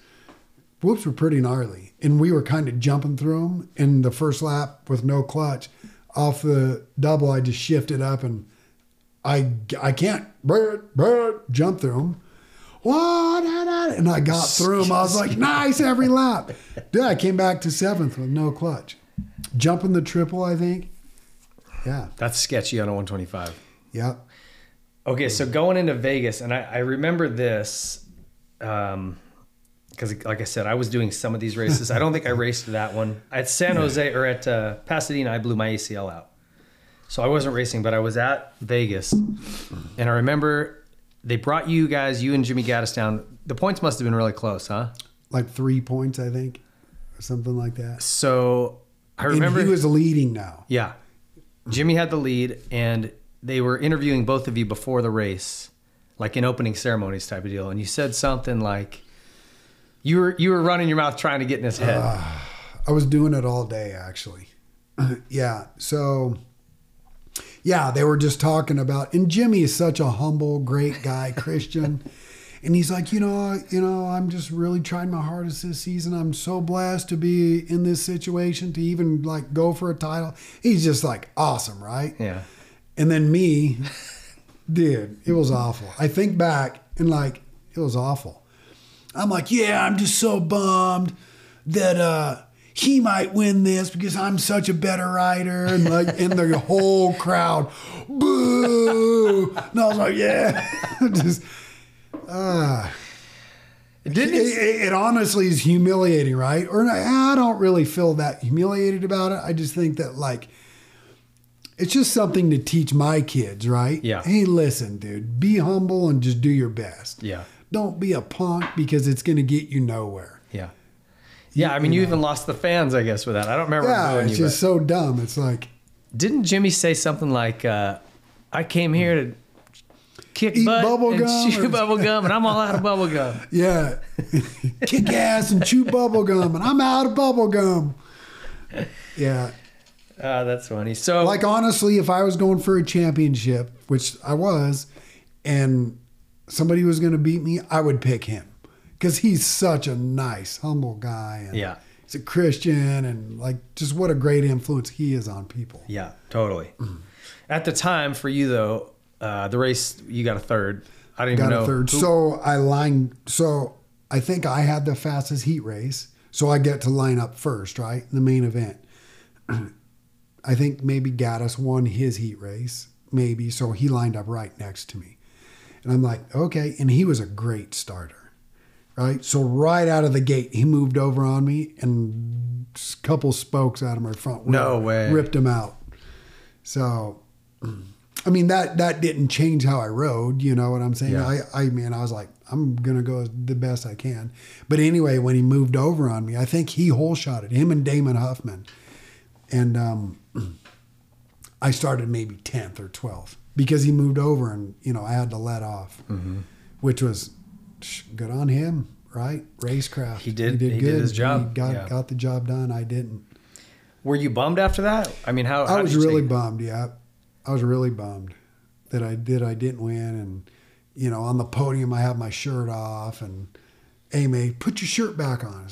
I didn't. You know, I, I mean, I'm telling you, I was a punk. Hmm. Like, and I think back then, it's like, you know what, I shouldn't have won. You know, it's just like you think about stuff that you've done in the past, and it's like, what makes a kid be a punk like that? And why do you think you know everything? What's the answer to that? Oh, wow, tell me. Yeah, I don't know either. I definitely did my share. maybe not things. parents, maybe, right? The lack of parenting saying, hey, chill out. You're you're not like the man. Hmm. I, I don't know. I don't know what it is. Well, all right. So you you get second in that championship. Um, oh, tell me about this. So outdoors, you rode the 250 and you did great. Eighth at Red Bud, fifth at Unadilla. You got a podium at Glen Helen. And Glen Helen was that was my first national. That was the one 40 minute moto, One hotter than Dude, balls out hot. there. Yes, extremely hot. It was a 40 minute moto, huh? Yeah. Yeah. One, because you had to qualify to get to the one moto. Yep, they were they were trying a new format. DeCoster and some other guy were behind it and trying to make a better TV package, so you could just have one final. Yeah. And it was terrible Glen Helen conditions, smoggy. Remember how smoggy Yep, it was? it was you couldn't even see across the track. Yep. And uh, I remember I almost blacked out in the race. My dad, t- I pulled in. I was going to quit. My dad said, "Get out there." You oh, don't. good for yeah. him. So I got. No, Uh, I'm tired. I think I got 15th maybe. So you, you basically get 15 15, which gave me enough points for number 90. Yeah. nice. next oh. year. Yep. But you are podium, dude. With who? Uh, Stanton? Uh, who? Who? Maybe Stanton, Larocco, Steve Lamson, I think. I mean, you're standing up there on the box with some Bradshaw. Oh, yeah. bad dudes in the premier class. I didn't start up front either. I came through and went by a lot of people. John Dowd people don't know, but John Dowdy, have you had him on the show? No, he's tough to get out here too. He hates California. Anyway, um, Dowdy was in the class. That dude was solid. Mm-hmm. There was a lot of good guys. Yeah. Yeah, a lot of Cooper? good guys. Guy Cooper. Remember they had that step up that he that was Upside down every lap. yep. Yeah. Super Coop. That's where I passed Cooper. I was right behind him when I caught him, and he did that, and the everybody was going crazy, and I was like stayed low and. I was racing right. Yeah. he was showing. Yeah, right in that area. That's funny. So you all season long, even though you missed that title, what a great year. Yeah, I had a good year. Yep, For you to do that in both classes is Yeah. dude, that's impressive. yep. Um, A good, good year as an up and comer, right? Yeah, and I feel like you're and like I said, this was about the time I was meeting you, getting, you know, watching you in 94. I think that's when moved you in with you. moved in with us. End of right? 93. Yeah. So was your fitness good? I mean, I, I remember you being, I thinking, wow, Phil's really like dedicated. You would go running all the time. and I and I was, yeah. Yeah. So that's the thing, right? I I would go running all the time. I would ride my bike all the time. Like I was I was fit. yeah. Like I was focused. I wanted to win. You know, I didn't believe I could, but I wanted to. Yeah. No drinking, no partying. I mean, I would you, you know, I was focused. But the problem is I didn't listen to anybody, right? And it's like you should only do so much cardio uh, when if you're going to be a pro dirt biker, right? You need strength too. And naturally, I'm built naturally like a cardio guy, right? So I cardio. So everybody's built different. Your strength, right? So you should probably uh, invest in more cardio. You already have a whole bunch of strength. I should have invested in more strength, brute strength. Yeah. So when my reserve was done, I had like 7% body fat. And I was proud of that back then, you know, because I would run and bike so much. You But- tear your shirt off on the podium and be like, uh, exactly.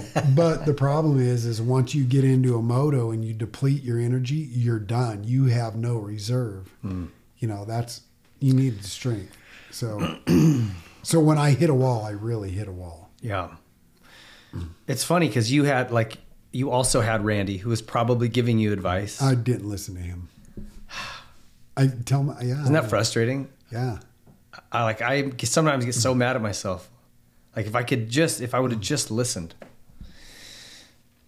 But I talked to Mitch about this. I've said, "Man, you must feel like it must be groundhog day for you. When you get these riders who come in, they're super talented. They have everything they need if they would just listen and dodge some of the potholes that you can steer them around." That you've already been through and you know where they are. You're saying, okay, when you get around this corner, go the inside because there's a huge pothole. No. No, that inside line's good. What, Ah. what does he say about that? he laughs. He just goes, "Nah, man. I, I can only say what I can say, and Yep.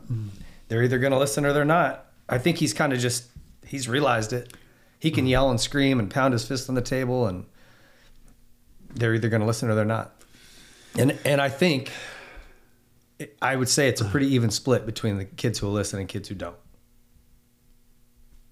That would be hmm. my guess. Yeah, I, w- I, I would say it wouldn't be split. I would More say kids kid, more listen? kids Yeah. don't listen. More kids think that they know what's going on. All right, so going to 94, um, second year on your Suzuki deal, and you're 250 full time. 250 full time. I was stoked. Was the bike good?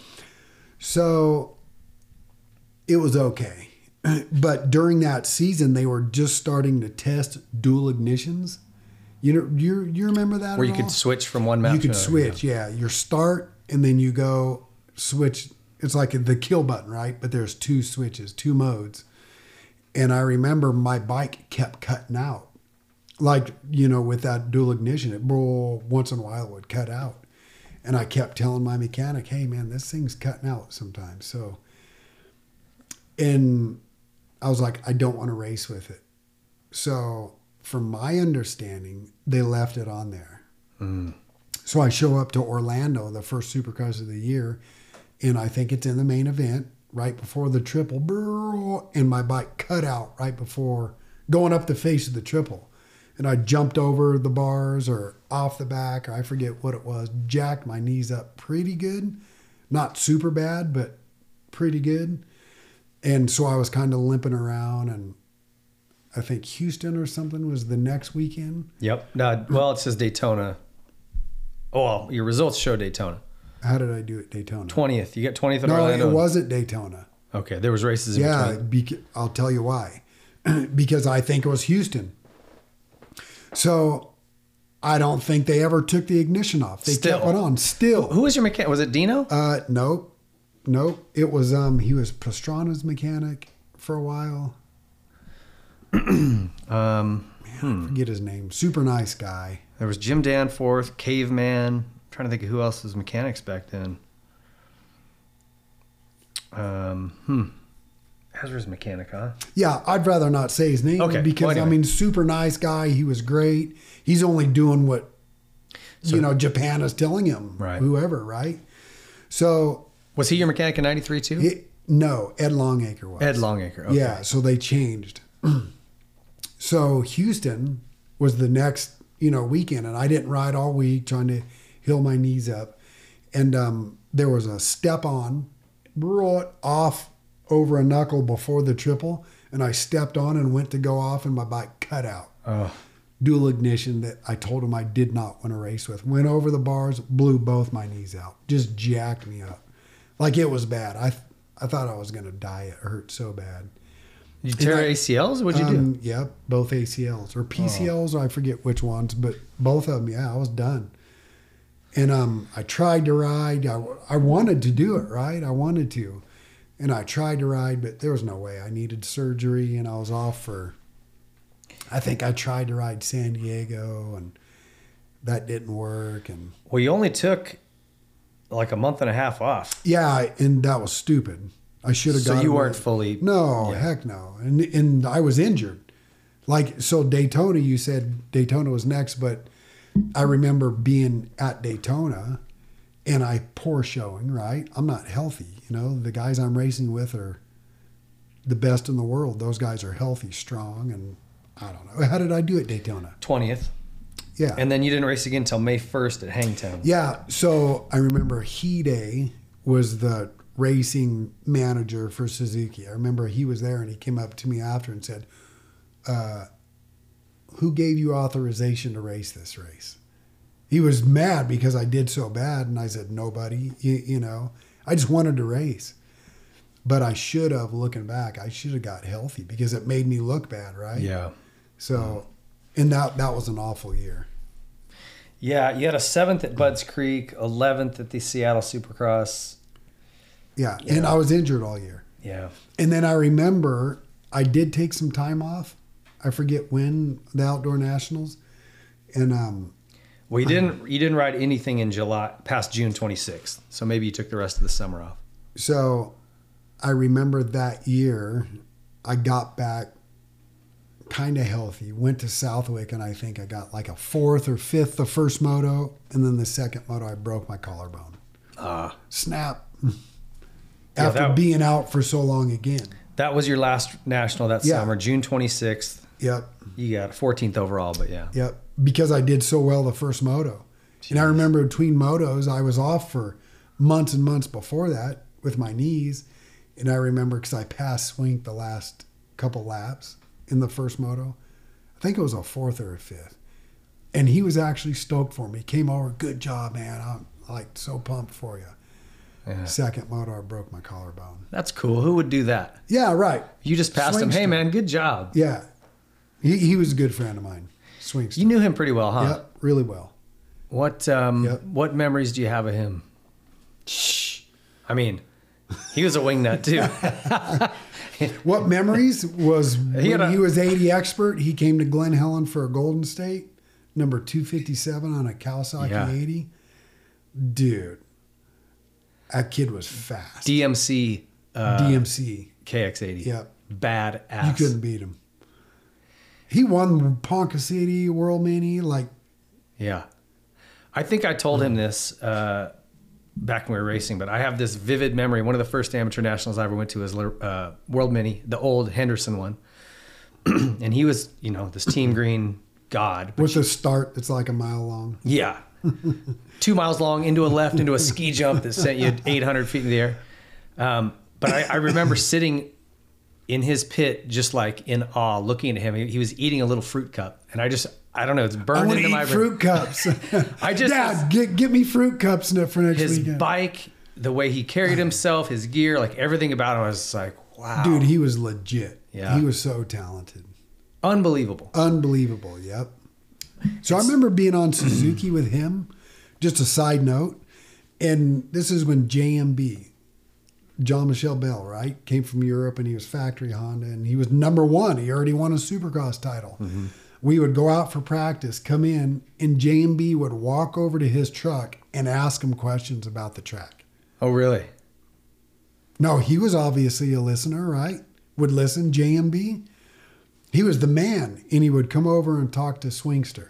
Hmm. Hey, what do you think about this line? Because he knew that Swingster was so talented that he would do stuff other people wouldn't do.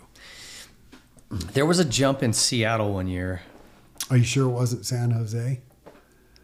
I'm, I'm, I'm 100. percent It was in the Kingdome. Okay. And I can't remember what year it was. He was on Factory Suzuki, so it's probably 93, 4? Yeah. Probably 94, because I would have been there. And um, anyway, I, I can't remember the setup. It was like a left, and then there was a step up thing that guys were kind of going up and on and then off. And he was seat bouncing up over the whole thing. Do you remember what I'm talking about? Yeah. And it was gnarly. Jeremy wasn't doing it, no one was doing it. He would do some stuff So that was crazy. I think that year at San Jose Supercross, you know, you'd come out of a corner, they would have a backward ski jump, a bump, and then the triple. yeah. He'd come out of the corner and hit the backward ski jump and like over the first Jump of the jump triple. of the triple. And I'm like, dude, like, you're not going to do that in the race. Why'd you do that? That's like huge. Oh, I just knew I could do it. It's like, okay. Yeah, he had tons of talent, man. Yeah. Pretty sad. Did you ever talk Super to him there at the end Oh, of yeah, the I last did. couple of years? You Yep. you kind of kept in touch Yep. with him, huh? Yep. Depression, and then alcoholism. Yeah. Yeah, he was yeah, he was just on a bad road, man. It was sad. I tried to talk to him about it, but that's what he was doing. Yeah, he um he would make me laugh. Like the, he, that guy, kind of when I was in you know interacting with him, ninety would have been 94, 5, 6, 7, kind of that window. He just didn't care about anything. No, horrible attitude. horrible attitude. A punk, right? Like full punk, horrible attitude. I love the guy. I used to go stay with him. He would stay with me. Yeah, But it's like, yeah. he scared me. Like I, I was always intrigued by him, and I would talk to him. I liked him, but I was like, Ugh. Dude, he was he was a wing nut. yeah. Well, rest in peace, Swingster. Yep. Um, okay, so the end of this '94 season, not great. I mean, you do have a couple of bright spots, but Yeah, no, Not I, great. I couldn't race all year, really. so did you have Right. anything going into '95? No. Were you talking to teams? Suzuki. So I tried, of course, right? But Suzuki was like, "Oh, we're done with you. We're not going to use you anymore," and that really pissed me off because it was like, I think it was their fault, right? Hmm. With that dual ignition, I was like, I told you guys I did not want to ride with this, and you kept it on, and you started my year off injured. Yeah. you jacked me up. Hmm. But, you know, it's like there was no faithfulness and dirt bikes or Listen, outside of people, um, like like we both mentioned, Mitch Payton. I feel like he's a very loyal guy. Yeah, yep. When I broke my femur in '96, he came into the hospital, said, "Hey, don't worry about a ride next year. You're good." Oh, yeah. That's cool. Outside of people like that, I would say Phil Alderton was probably one of those guys. Um, uh, you know, maybe the Gibbs family during there, they would have been maybe that way. Like Very few, huh? they they would have some loyalty. None of these factories, they don't give a They- crap yeah. about you. Like, oh, we got somebody else that's going to get a result for us. See ya. yeah, We don't. like- Yeah, it's a that's a reality that. Uh, it's hard to get young guys to believe, Yeah. but it's like, look, you better look out for yourself because they're not. right, right. They're not. So I was scraping by, right? I mean, I was looking for whatever I could do. So what did you a land good on? ride. It was. Uh, I think at Kawasaki in Mexico. I rode Kawis Okay. for Kawasaki in Mexico because, oh, Takati. yep. That's right. Okay. I, that's right. Um, because like I think at the end of '94 is when I first started going to Mexico. Did you ever go to? The, you did. I did. yeah. I did. Uh, um, Got a lot think- of stories about those those. oh my gosh. Some we can't tell. But anyway, I remember that's yeah. My first trip to Mexico was Monterrey, and I remember I won. I beat Jeff Emig. He was down there. They paid him a lot of money to come, and I beat him. Yep, my first trip. Was So that Cal- 90? Was that 94? 94 maybe? Yep. Ryan Hughes got third. Okay. So that's you know that's how Kawasaki. I was on a Suzuki still. Kawasaki Mexico was there, and um, you know I won in their hometown, right? So I was you know pretty good to them. So they decided to support me in the U.S. Mm. Oh, that's how that came about. Yep. I didn't know that. Yep. And then you know, and then the off season. That's when they were doing the Supercross series in Mexico, Mexico City, Monterrey, Guadalajara. Yeah. I did, uh, I think, Guadalajara and Monterrey with you. Yep. Yeah. That's right. Remember, we take all our old gear down there. You Dude, sell your old gear. You'd make a lot of money, right? Yeah. thousand bucks probably to us. That was a lot I back got, some, then. I got some funny stories about that race that I, I can't I got- tell. But yeah, me too. I got a lot. Well, you guys, I came back for something Ah, because I was riding for Mitch at the time. So I had, I can't remember what I had going on, but you guys took a bus, right? No, I didn't. Oh, you didn't do that no, either? I flew. Okay. I think you flew. Didn't you fly with us? I didn't go to, uh, was Acapulco or what, where was the beach race? Um, it was a um, Mazatlan or a Guadalajara. No, Puerto Vallarta. Puerto Vallarta. Yep. They took a bus from the, I didn't even go to yes. Puerto Vallarta. No, I, went. flew to. Puerto, Okay. Dude, it was awful. Well, the stories from that bus ride are epic though. Oh yeah, there I think Denny to, Stephenson, yeah, Budman. There were a lot of people on that bus. Mike Jones, Mad Mike Jones. What's he doing now? You got to have him on, dude. I'm he scares me too. you, you have to have him on. Mad Mike, where you at? Yeah, come on, Um, Mr. Jones. yeah, I just just by the names we've listed that were on that bus ride, you can imagine a Yeah. what was it like a th- two day bus ride from. and it didn't stop. Right, Brian Deegan was there. yeah, so and he rode. Yeah, he rode the bus. Uh, dude, I remember just all week was a party. yeah, And and then probably a, or the hotel next to us, there was this one company that had all these like girls that like model girls from the U.S. that came down. They were staying there that week, and it was bad news. well, great It news back then. Well, uh, yeah, it was it was awful. so, so at this time, were you partying? Were you like drinking and partying? Did that start about? I was, yep, Because. I'm trying to think. In '94, let's back up a little bit. End of 1993, I'm looking for a mechanic. I'm buddies with Jimmy Button. He connects me with your brother. Randy says, "Hey, come out and live with me in California. We'll, you know, it'll be better for your program to be out here." So I move in with Randy and you and his wife Miriam. And uh, for me, uh, like they're really fun memories.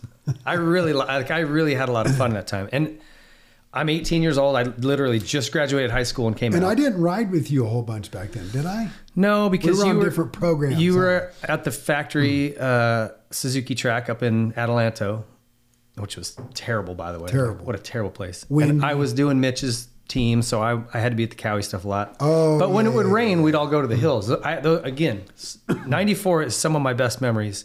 One, because I love your brother so much, and he and I in a box van just have a blast traveling around the country. But like getting to ride with you guys, it would rain out here in Temecula, and before it was all full of houses.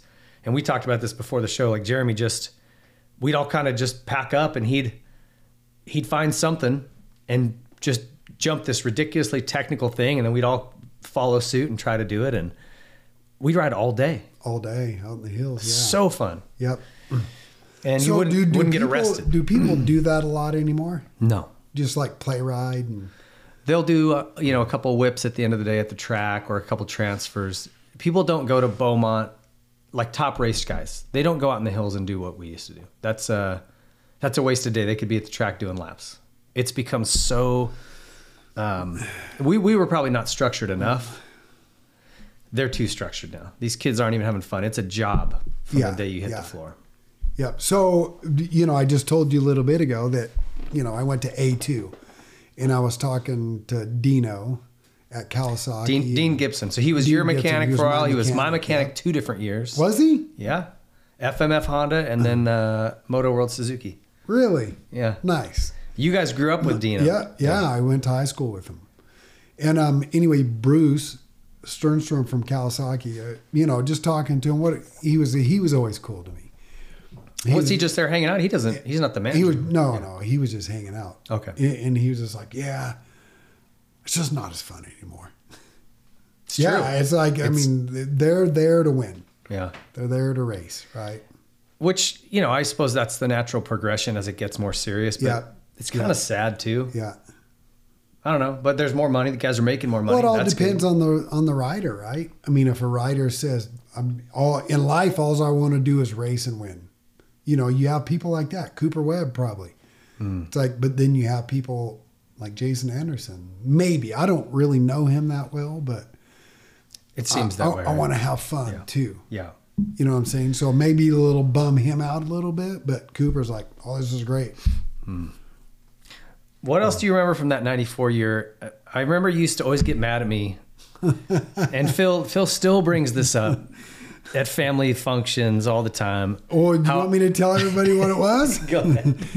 So, yeah, so his bedroom was just like right next door, and We shared a bathroom. we shared a bathroom. Yep. And I would come, I would get up every morning and come into the bathroom and have a present in the toilet from Pingling. Dude, I used to get so mad. I'm like, dude, flush the toilet when you're done. What are you thinking? Like your mom doesn't live here, dude. She's not taking care of you anymore. Grow up. you get so mad. So mad.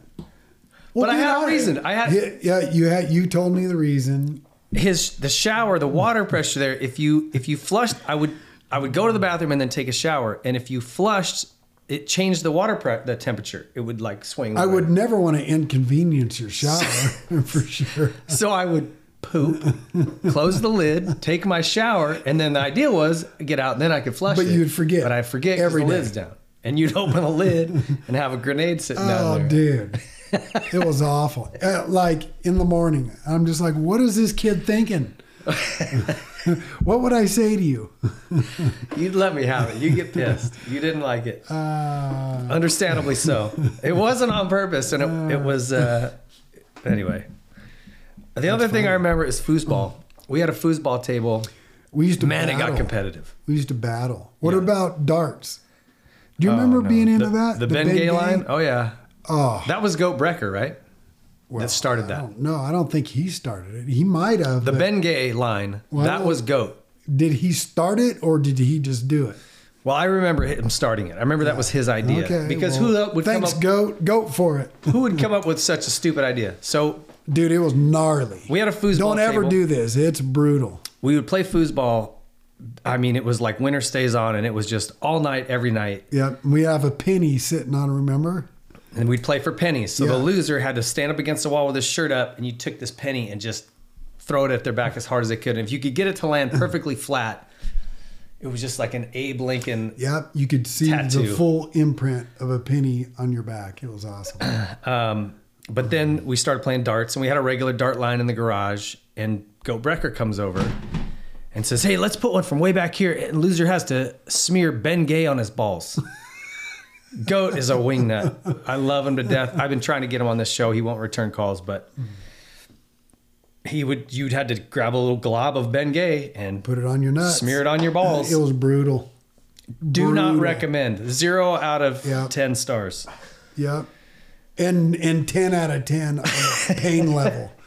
You would sit there for ten minutes. It would just be pain, you like know- a lot, like fire. Do you know what else I remember? And nothing you could do. You put water on it, it almost got worse. Yep. You're done. Ten minutes.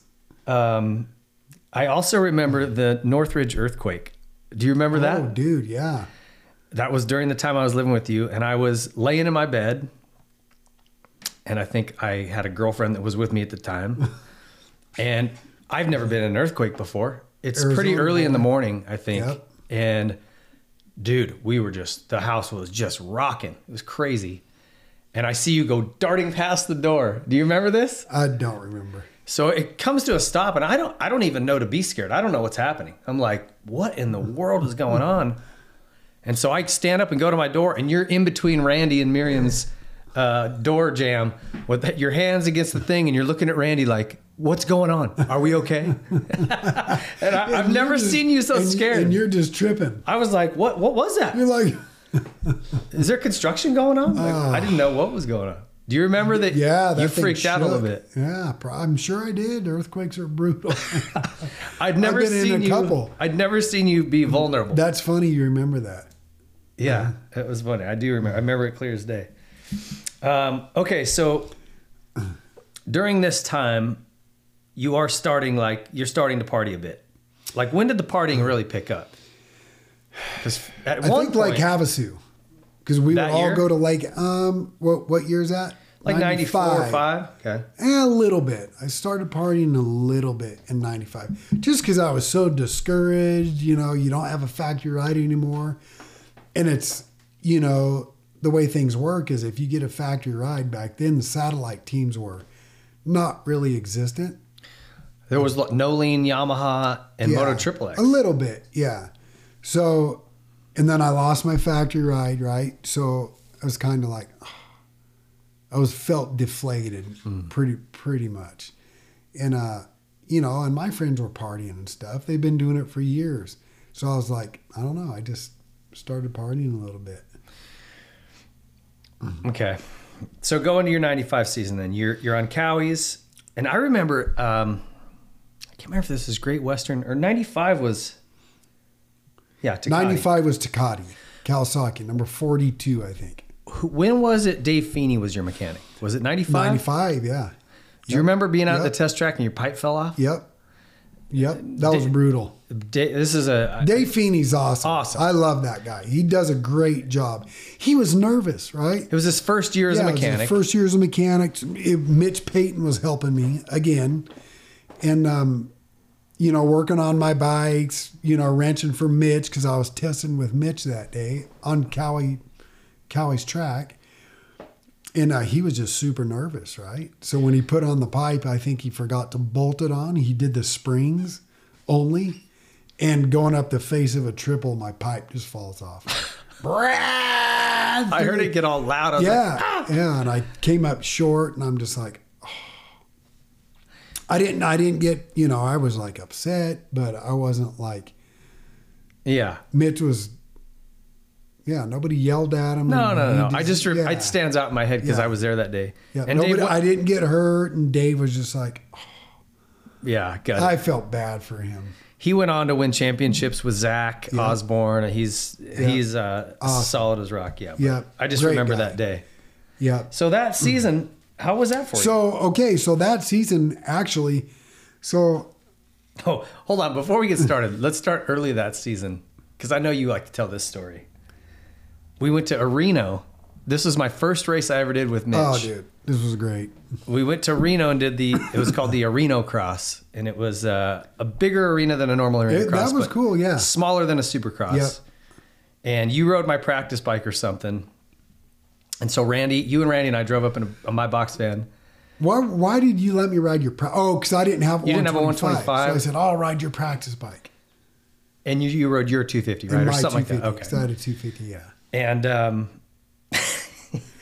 I was so nervous and wound so tight. Dude. It's my first ride for Pro Circuit. I'm, I want to make a good Yeah. impression.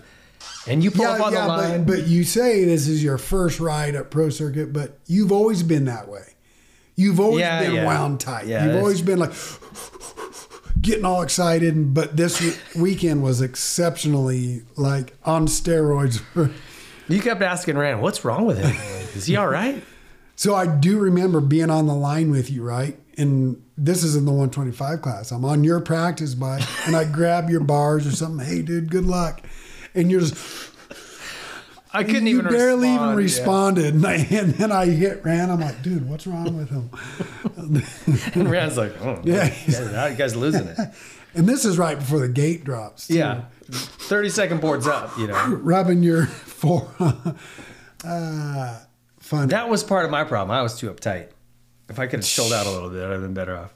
Um, okay, so go through that. confidence, right? It always goes back to confidence, security, knowing you can do it, and just like relax Yeah. and execute. One dude, I'm telling you. So I Tell a Jeremy so- story. No, this is not a Jeremy story. This is Cooper Webb. Tell me if you notice this. I don't know, but it looks like to me when you know I watch the highlights of the Supercrosses and they're panning the start, showing all the riders, and a lot of times it's on Cooper Webb, and he goes like every time I see hmm. him. I think I do, right? I haven't talked to anybody about this. I I don't know, but it looks like he does. And he puts his hands on his bars really slow. Hmm. To I pay mean, I mean, for pay, pay attention. Watch that. That's a that's a valid technique to bring your heart rate yeah, down. and, and then his breaths. hand when and then when he goes to put his hands up on the bars, it's like slow motion. I'm like, whoa, that's weird. Hmm. I'll have to watch do for that. Yeah, watch. Well, Cooper I've always said, especially at a season opener, it's not Oh, always the yeah. fastest guy. It's the guy who can control the nerves Yep. and the emotion. Yep. Right. Well- because it's Yeah. you and I laugh about this Yeah. all the time because we both get cold sores when, we, get stressed out. And uh, LA Coliseum, both of our mouths were just covered in cold sores. Just before the season over, 97, what was it? 97, yep. That was awful. What was that, Chaparral? Uh, I probably You were Suzuki or something? Yeah, yeah. 97. I was Mitch still. How are you going to compete when you're that jacked up? How'd when you you're do so it? stressed, oh well, I was riding east, but we did a west round just as a warm up, and I I got taken out in the first turn. I shouldn't even have been nervous. I uh. what it didn't even count for me. But uh. anyway, we living, we both looked like we got beat up by Mike yeah. Tyson going into that season. Our lips are all torn up. Okay, so you're on pretty much just a pro circuit Kawi that year, Yep. Night was 95. 95. Yep. And you had some decent results, man. You were sixth at Minneapolis. So so that's the thing. A lot of you hear a lot of riders like it takes a year, right, of healthy progression to be at the top. So honestly, that 95 season, now that I look back, I didn't get any injuries. I was training and you know, I wasn't partying that much in 95. Still not even in 96. 97 is when I started. okay. So I had a good year, you know, a decent, solid year that wasn't the best, but Like a good building year. yeah, I was able to build back up a little bit of confidence and, you know, my strength and stamina. And, You got a fourth at Dallas. Hmm. yeah. This is 250 Supercross class. Yep. yep. Lots of top 10, sixth at High Point Outdoors, seventh at Southwick, sixth at Millville. So you were well inside the top 10 pretty much every weekend. Sixth at Millville. Yeah. Nice. Yeah. nice. Yeah, I did Go great. Phil. Um, so I think that was a good building year going into the 96 season. Was that, did you also have Vallejo and um, Yep. uh, Shea Bentley Yep. on your team, right? Yep. Okay. I remember seeing the bikes, but I just Yep. didn't put that together. That was good, man. I, I appreciated those guys from Tecate, Mm-hmm. from Kawasaki in Mexico. They did help me out a lot. They, They did got, good. they were into the sport big there for a minute. Yeah, they did good. So any, any fun stories from that year? Um, the Kawasaki, uh, Mexico, just going to Mexico, man. Those were fun times. Yeah. really fun times. Yep. They, we made a lot of money down there too. Yeah, and I never had any sketchy moments. Like I, I know maybe it's gotten worse now, but Yeah, I don't know if I'd go down now I can't believe that I didn't get arrested for this. Some of the stuff we did. Yeah, I was like, it was bad. yeah, it was kind of lawlessness down there. It was, and just you do whatever you want. Um, It was crazy. do you know what I think of now? And I, I don't. Back then, it never even crossed my mind. You're racing in these random little places. No medical staff. Like, what are the hospitals like there? If you got really jacked Well, up, Well, we went to Mexico City, Monterrey, Guadalajara. Those were all big cities. I'm sure that they have good hospitals. I'm sure. well, what was Puerto Puerto Vallarta? Like, I doubt there's a. But great. well, we didn't race in Puerto Vallarta. We just partied for a week. Oh, really? I thought the Uh, race was there. How, what were the promoters thinking? Oh, we're gonna like pay you a lot of money and set you a week on this like resort and pay for all your drinks. Well, they were the races. Those were that series was during the off season, so Yeah. they were probably thinking, Have fun. These guys want to have a good time. Let's let's facilitate that." And We did. Dang it, they did. Yep. No, we did. Not they. Um, all right, we're going to take a quick break here. We're about in the middle of our story. Uh, this is your Troy Lee Designs timeout. Hang tight. We're going to be right back to finish up here with Phil Lawrence. There's a new product on the market that's going to help you with your riding and racing, and it's Elevate Action Sports. If you've not yet gone and checked it out at elevateactionsports.com, it's a collective of riding coaches, the likes of which has never been put together. Grant Langston, Ryan Hughes, Jeff Emig, Johnny Campbell, and myself, David Pingree, bringing all of our years of experience in professional racing to one place with professionally produced videos and all kinds of supporting staff to help you with your mental side of racing, your physical side, your bike setup, your bike maintenance. We cover it all. Get to Elevate Action Sports right now and join the community.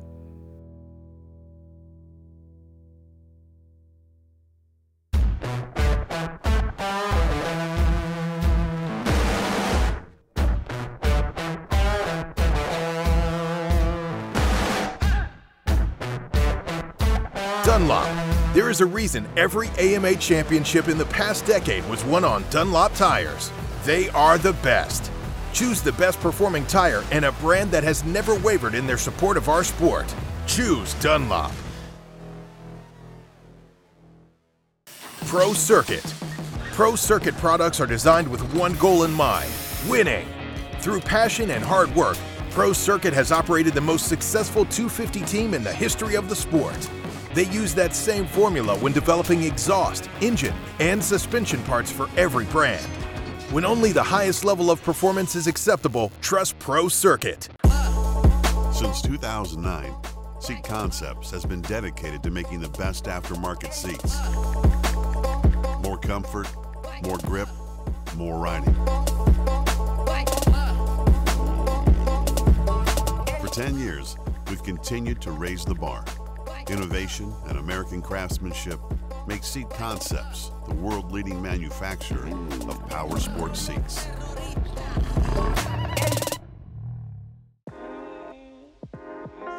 Something from nothing. That's what Nihilo Concepts is about. It starts with a spark, an idea, a concept, which leads to a design, and finishes with engineered excellence with the highest quality products created with durability in mind. All our products are made in the USA at our state of the art facility in Stuart, Florida. Whether you are a weekend warrior, ride for fun, or at the highest level of competition, Nihilo Concepts offers innovative titanium, aluminum, and carbon fiber parts for your dirt bike. We offer a wide variety of products that you can customize to your liking. Browse our site for foot pegs, brake tips, engine components, specialty tools, frame grip tape, lever grips, carbon fiber components, motor stands, our secondary on switch, plus much more. Head to NihiloConcepts.com and see for yourself why factory teams like Red Bull KTM, Rockstar Husqvarna, Troy Lee Designs Gas Gas, Orange Brigade, Club MX, KLM Gas Gas, and some of the fastest riders in the world choose Nihilo Concepts.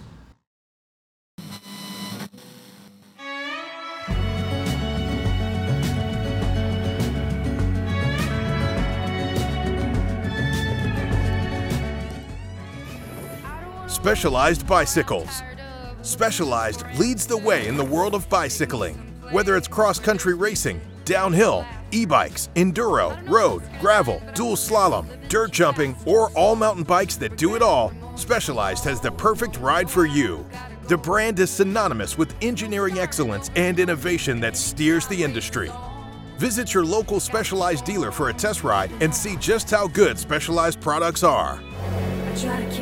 On.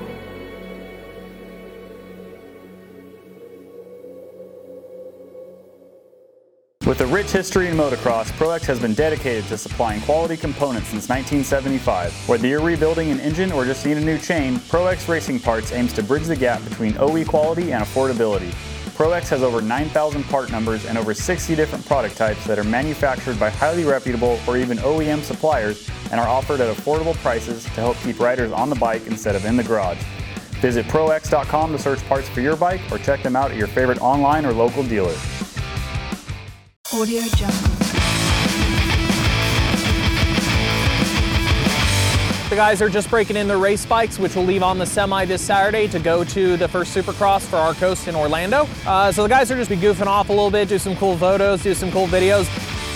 When you go racing, you want to do well, but a big key is keeping the bikes on the track. That's why we chose to work with Motul.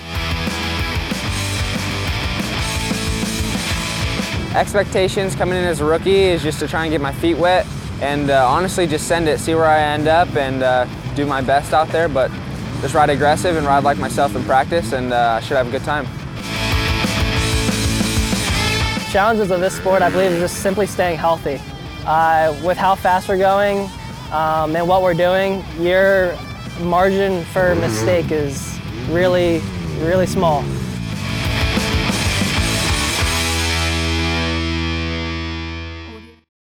Stay sick. If you have little rippers, then you have had to have seen STACYC bikes by now. We have created bike and experiences that allow kids to develop sooner and empower them to find their own ride. From learning to ride to sharpening skills, the STACYC promise is accelerated growth. Whatever path your family chooses, it's going to be the ride of your life. STACYC Stability Cycles. Vacation every single day because I love my occupation. Hey, hey, I'm on vacation. If you don't like your life, then you should go and change it. Welcome back, folks. That was your Troy Lee Designs timeout. If you haven't been over to troyleedesigns.com, go give th- those guys a peek. Their brand new GP Pro line is out. We just went and uh, did a photo shoot with all this stuff with McGrath and Cole Seely. Uh, it's very, very affordable if you're looking for a good quality, good um, value. Uh, but it's also super cool looking. Some of the designs I actually like as good as anything they do. Uh, super durable. It's just a really good all around line for motocross and off road folks. Uh, so check out the GP Pro line over there at TLD. Also, they've got their full line of mountain bike gear. The paint department is up and running, so you can do a full custom design, 90s style. Uh, you can just do name and number, all kinds of different options over there. So check out everything they've got to offer over at troyleedesigns.com. Um, Phil, let's get back into your story here. So, end of 95, good solid building year for you. You've been riding the Kawis now all year, and so you're trying to put something together for 96. Like I said, you had good results, but it wasn't like so good you're going Right. to get a, a deal. So you're still scrambling. Still scrambling. Yep. So tell me about how the Great Western Bank thing came together. So and did you have anything else cooking at all? No, nothing. Yeah, nobody wanted to do anything. So, you know, that was super frustrating to me. And it's like, but my results in 95 weren't the best, right? It was like,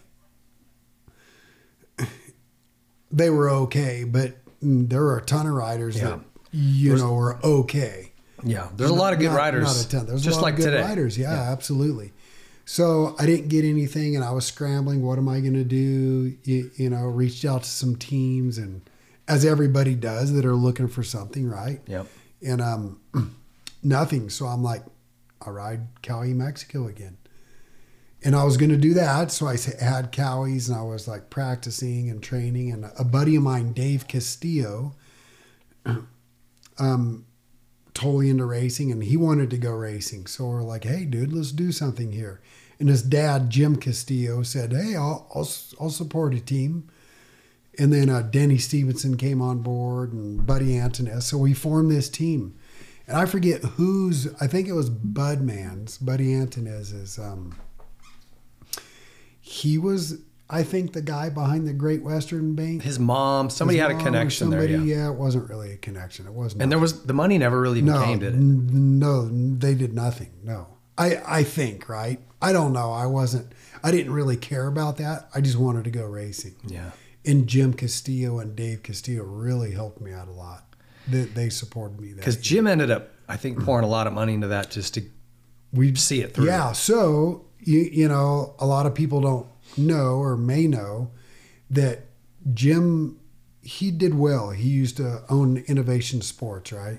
He made CTI knee braces, so he did well. So that year we flew to the races in a private jet, his private jet.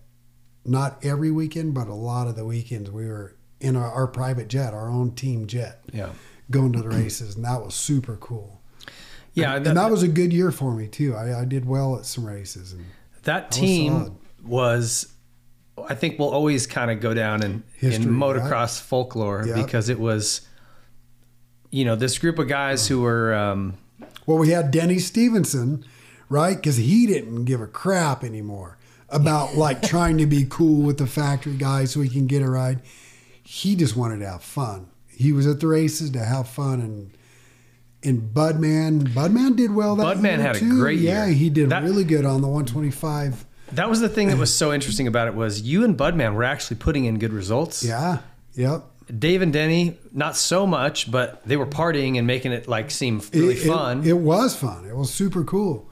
We'd be in the pits. Our music would be up. We'd jump in a private jet, fly to Laguna Seca for the F1 race. You, you, you know, we were traveled everywhere in that jet, Yeah. and we had a lot of fun. And you know, I was focused. I wasn't partying a whole bunch. I drank a little bit then, but yeah, it, it was it was a good year.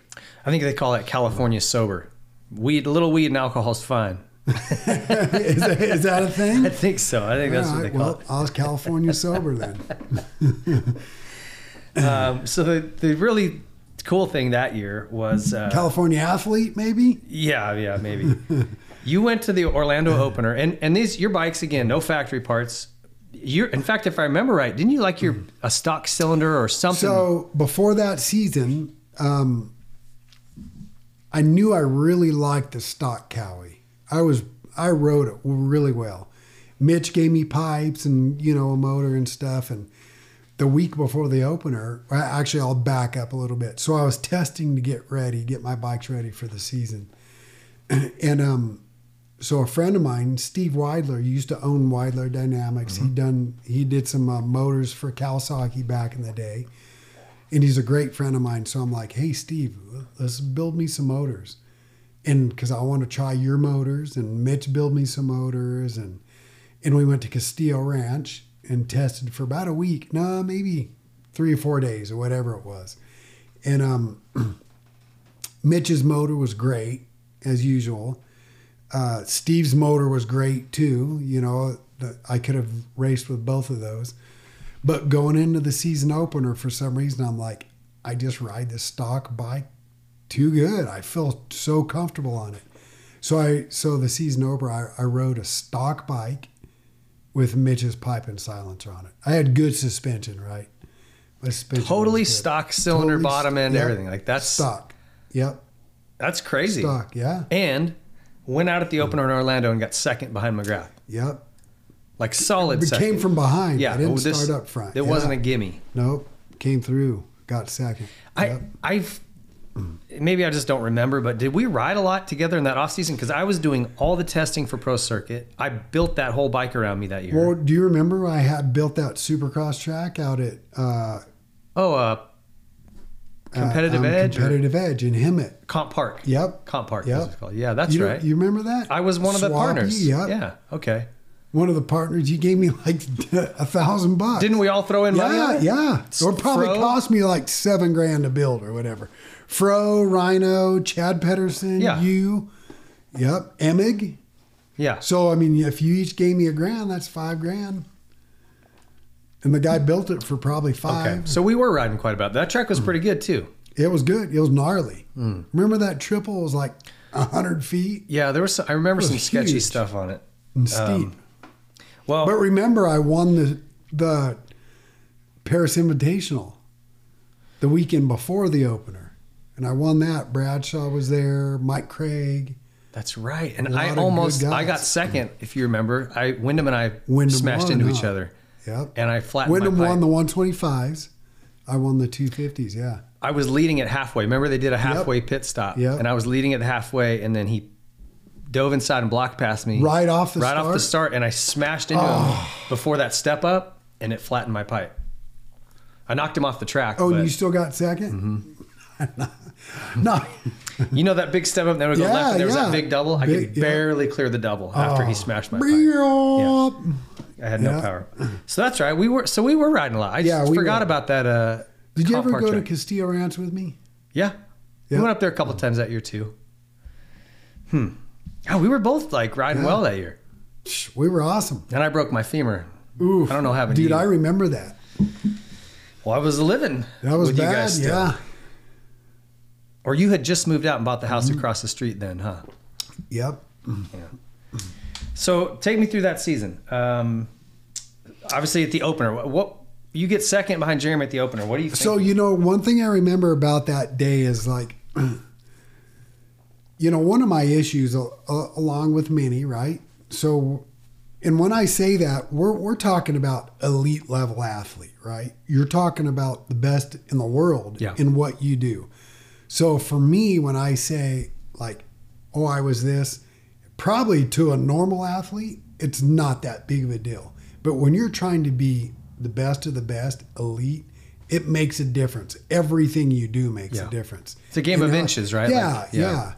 So, and that I always say the funnest times of my racing is like right when I turn pro or coming up through the amateurs and you know, you make big gains, right? Yeah. And you're like, "Oh, I can't believe I beat that guy." But when you're like racing for top 5 in it, whatever sport it is, when you're competing for top 5 in the world, it's not by that much. It's Hmm.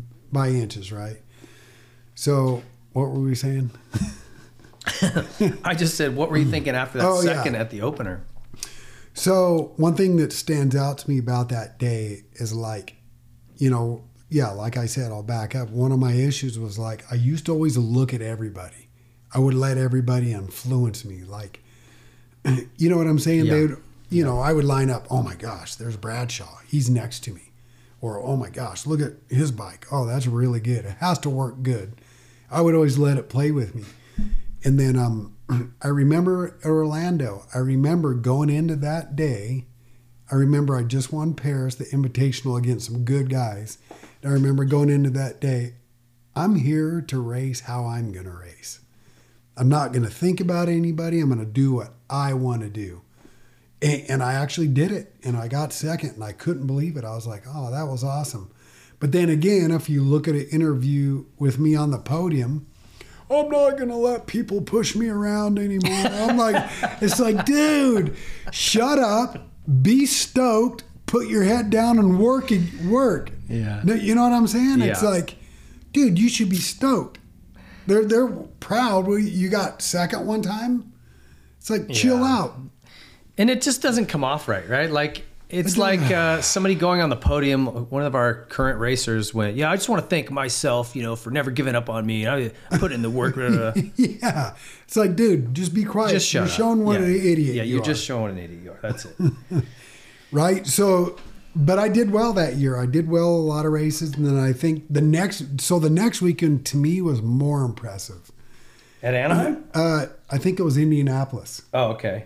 What does it show? I got like Well- a fourth or a fifth or something. It went Anaheim, Seattle, San Diego, Atlanta. I mean, Indy No. ways in what did I get at Indy? seventh, but you were sixth at Dallas, fifth at St. Louis. Yeah. I, uh, so it was one of those that like I came from the back, like way back. Denver fourth. and um, I remember I had passed LaRocco. He ended up getting third in that main event, but I passed him, and I think Rhino was next. And it was like two laps to go, and I was going by Rhino, and we hit and went off the track. So my result wasn't good, but I was riding really well. I was riding good, I and mean- that, and after that is when I forget his name. Roy, no, he was the team manager for Kawi. Uh, well, it was Roy Turner and then Stjernstrom. maybe Turner. Okay. After that, I said, "Hey, do I, you guys give me a motor? I got a stock bike here," and I was ripping. I was doing good. I was fast. Yeah. Um, and it took him till Denver to give me a motor, all season. So then Denver was the first race yep, with it, and you got a fourth. Yep. Yep. Huh. Dude, you Yeah. I mean, especially considering you're on a, a stock bike, you were in the top you were six, seven, seven, six, seven, eight, six, five, six. You're all up front. Yeah.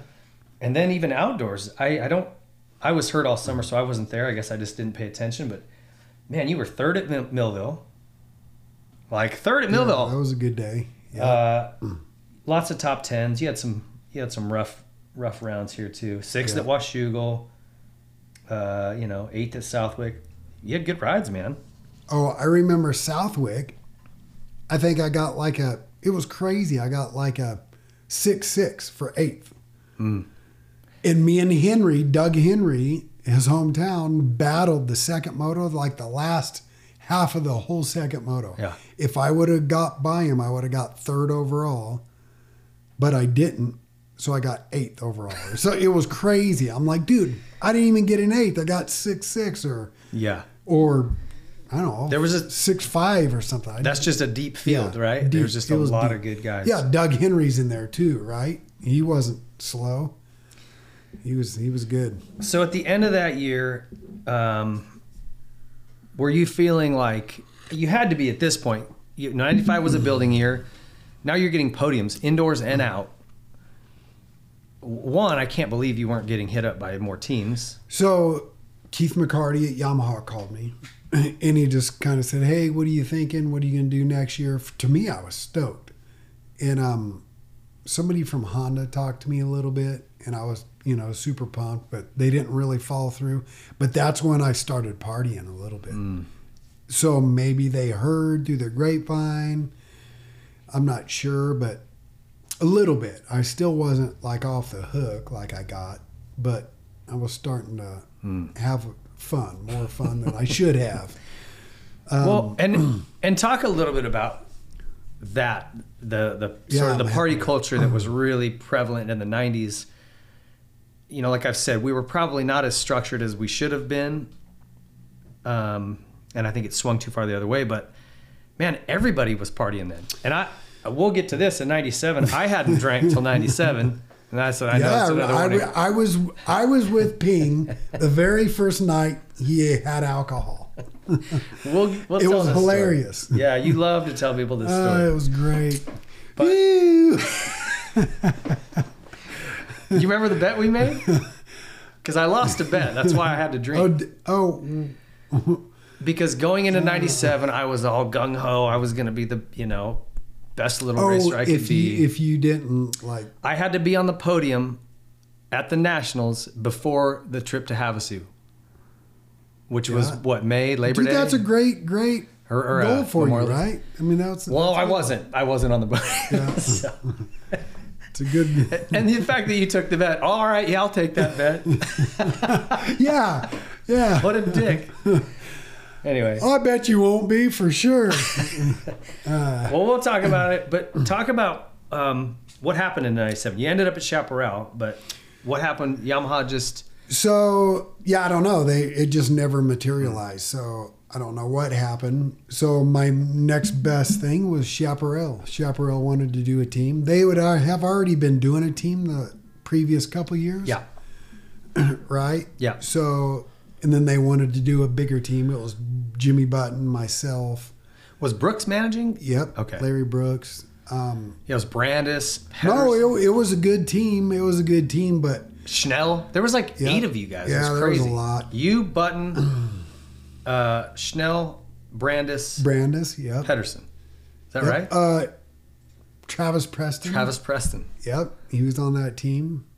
Tall. You guys Yep. had a lot of tall. You had Yeah, a lot of height. You guys could have been a basketball team. My my bike wasn't good that year. It wasn't? The, the team was good. They had great support, but for some reason, I couldn't get my bike to run well. and you were on a Yamaha, right? Yamaha. Yep. But the team was mixed up. Like weren't no, the, it was all Yamaha. It was all Yamaha? Yep. Because at some point they switched and some guys were on different brands. No, it was all Yamaha when I rode there. Okay. I believe so. It must have been the year prior. yeah.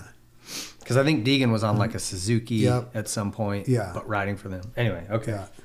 So you just, who was doing them? Um. Well, I think In-house. Dave Damron from Chaparral. What a great guy. You know, he he really he helped a lot, and he's always been super cool to me. What a great guy. Chaparral's awesome.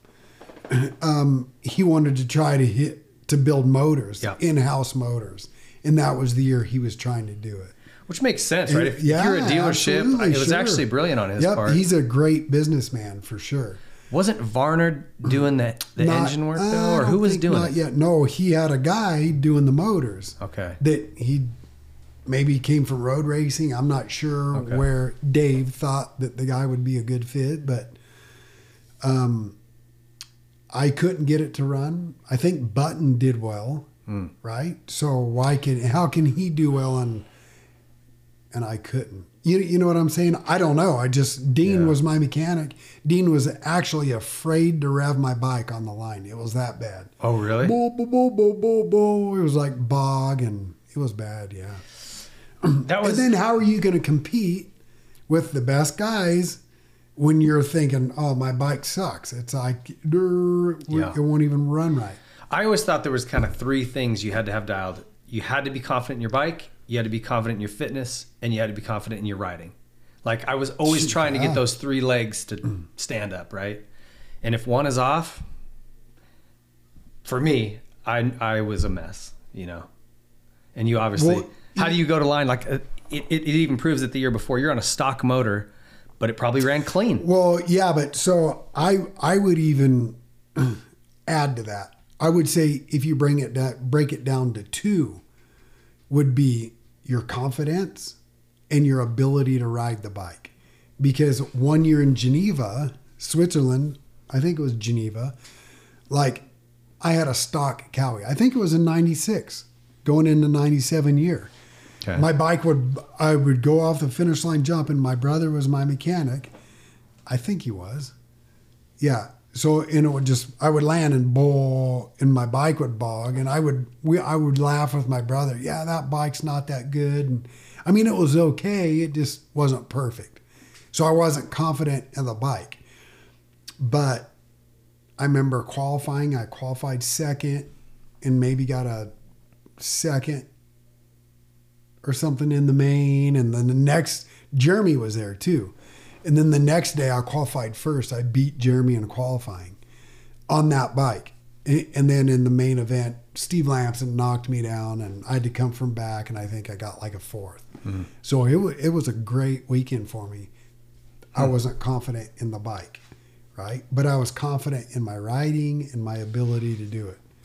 So Well, yeah, I don't know.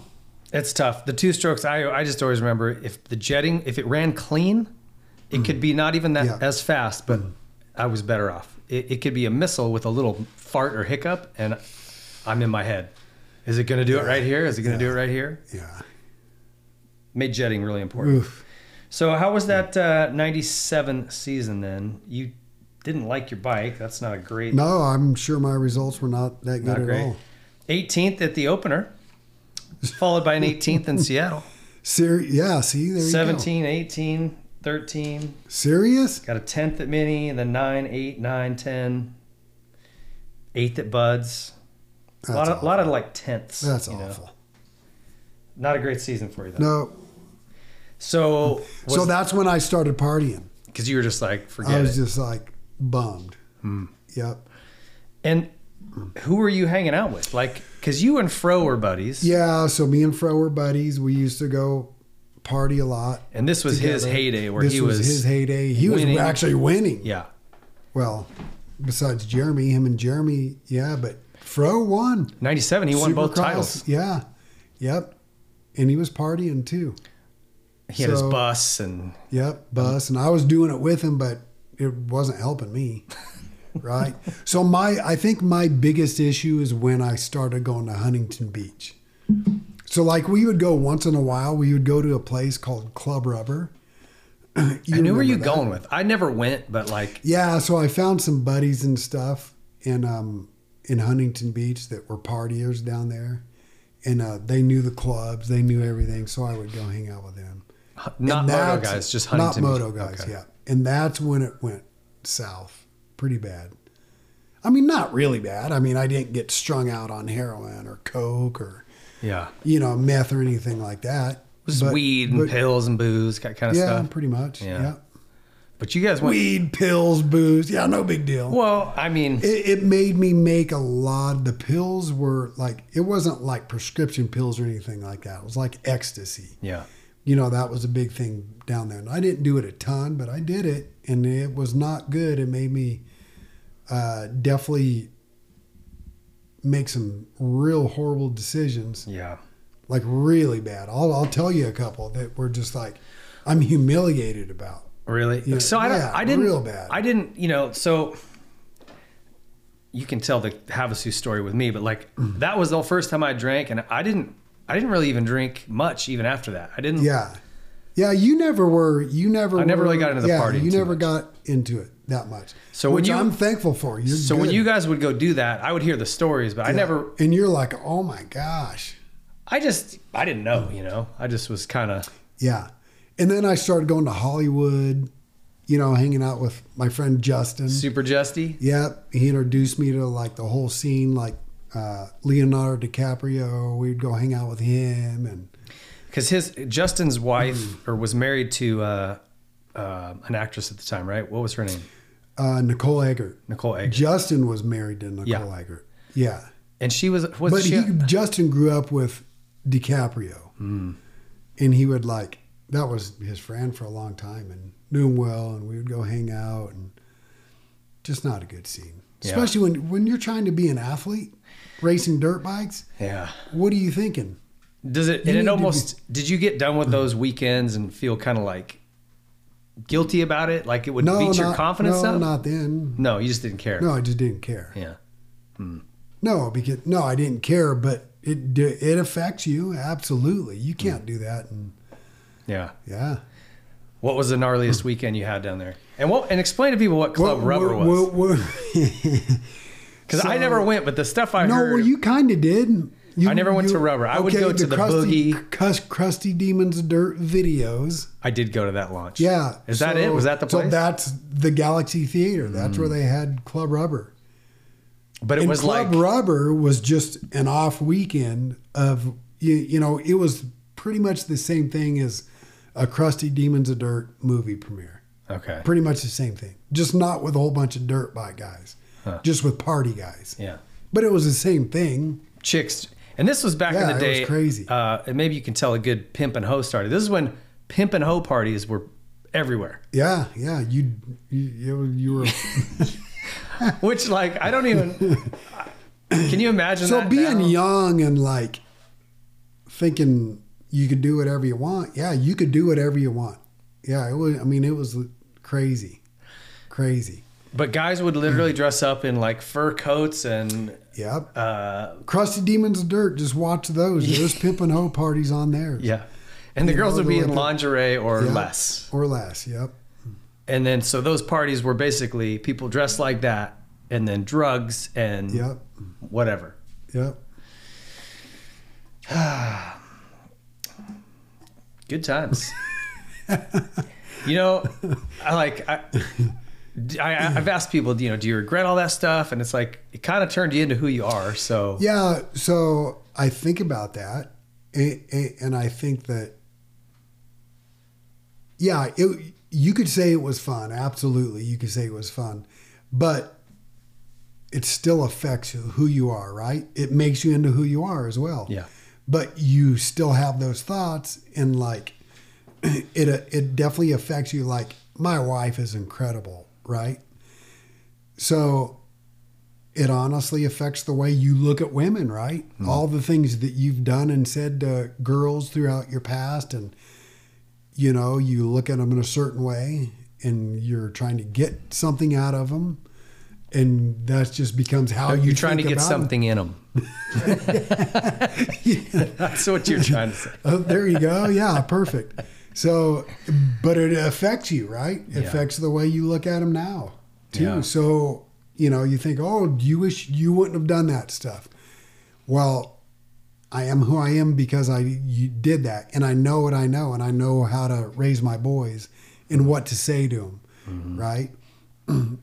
so that part's good, right? Because you have wisdom and you know exactly what it's about and what how to steer your kids away from it. Yeah. Because I would never want them to have the baggage that I have. Mm. Because it does affect me. I'm getting better, right? My not my mind's getting renewed and you know, as much as I'm away from it, but it definitely affects you. Sure. And not everybody pulls out of it either. There's Yeah. people that are still on that tour I know. that can't pull out of it In their 40s and it's- 50s. yeah, and it's like, dude, you're gonna end up homeless, like with no teeth or not healthy or not have a beautiful family. I got a family right now that I'm so blessed with that I can't believe that, you know, I was able to pull out of it and do something good with it. Yeah.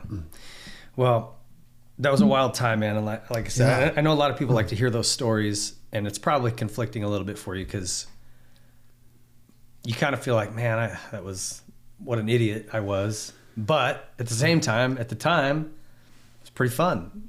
so you kind of go, ah, I shouldn't have done it. Yeah, but- so so I could touch on that. So I'm also trying to be an athlete at this time, right? So it it it was fun in the moment when you're doing it. But as soon as you're done, it's like you're getting torn apart. I have this side of me that's like, you dude, you gotta like get serious and you you're gonna have nothing really soon because you're not gonna be able to compete with these guys. Hmm. But then it's like, oh man, it's like that was fun. I'm gonna do it again. Yeah. You know, so you're actually tormenting yourself, really. Hmm. You know, so and then I look back, it's like, would I do it again if I had the opportunity? You you know what I'm saying? Would I go down the same road? I for sure I wouldn't go down the same road. But, you think about it. but I do have the wisdom now, and I do know what it's about. Nobody can tell me what living like a rock star's life. We used to fly around our own jet. We used to party like that. You'd be around. People wanted to be your friend, right? yeah. Like rock stars, they want to be your friend because you have the party. We had the party. Mm-hmm. We went and did whatever we wanted to do. You know, so, and that's one really good thing that I've gained from it is knowing that I don't want that. Hmm. That's never a desire of mine anymore Yeah. because you know you look from the outside and you're like man that that would be cool that would be awesome to be a rock star like that metallic or or not metallic motley Crue. look at you know Yeah. they're, they're all drug addicts they're all like ask them now how you know it was probably fun but they're like no it was it was not fulfilling you continued wanted to do it it you only wanted more it was never there was no contentment it was like Yeah. it was always a Well- strive to party and If they're still alive, you could ask them. Yeah, or right, right. you could just look at them. They look 20 years older than they are, right? yeah There's a reason for that. yeah Uh, there was something while we're just on this topic that I always thought was interesting, and I I admired you for this, just because it was so different than like than my approach. You always called me the weasel, right? Like I was always trying to angle something. weasel your way in But you had this approach with girls, but with anybody. Like you're kind of this way, just in all things, brutal honesty. Like when you were going, I remember you. We'd be out somewhere and you'd see a girl and you'd just be like, "Hey, I want to take you home. Let's go home. You know, I'm gonna, I'm just gonna have sex with you, and then I probably won't call you. I mean, you'd be like that honest with yeah them, that's awful and they'd be like, "All right, yeah, let's go." I mean, you would make it work. And I'd be like, "How's he's saying this crazy stuff? I'm over here, baby. I love you. We could be together forever, you know." But you're playing.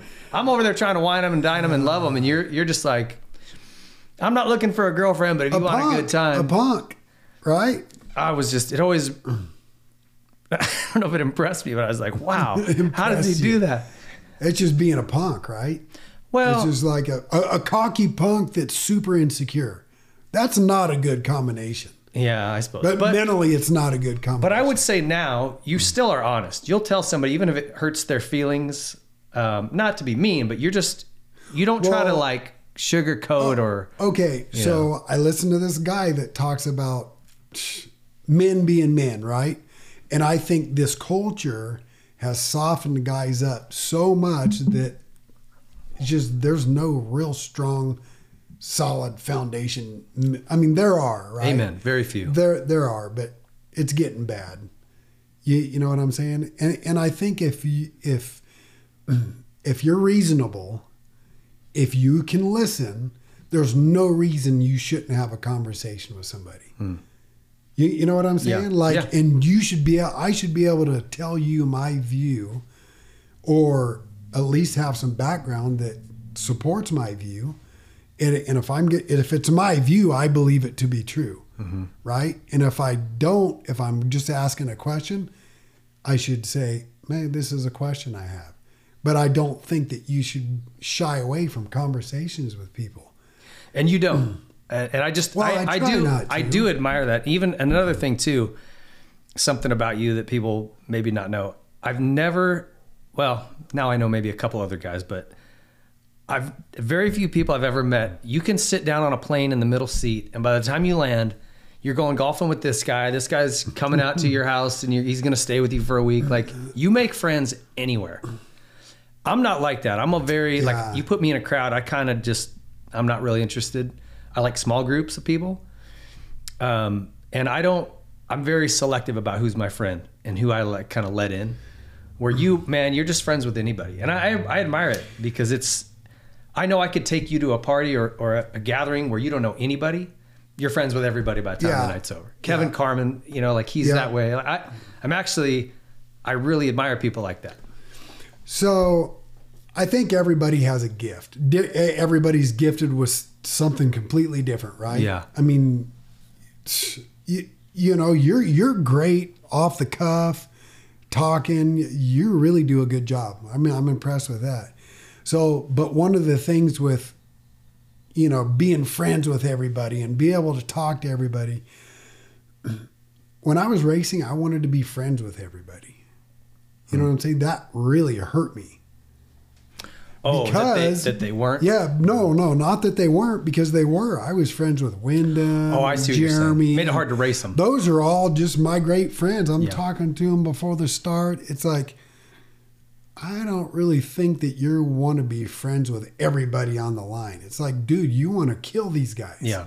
Right? You were the opposite of Hannah and Bradshaw. I, am or Jeremy or Emig Yeah. or Stewart or Carmichael, Hmm. right? I was the opposite of those guys.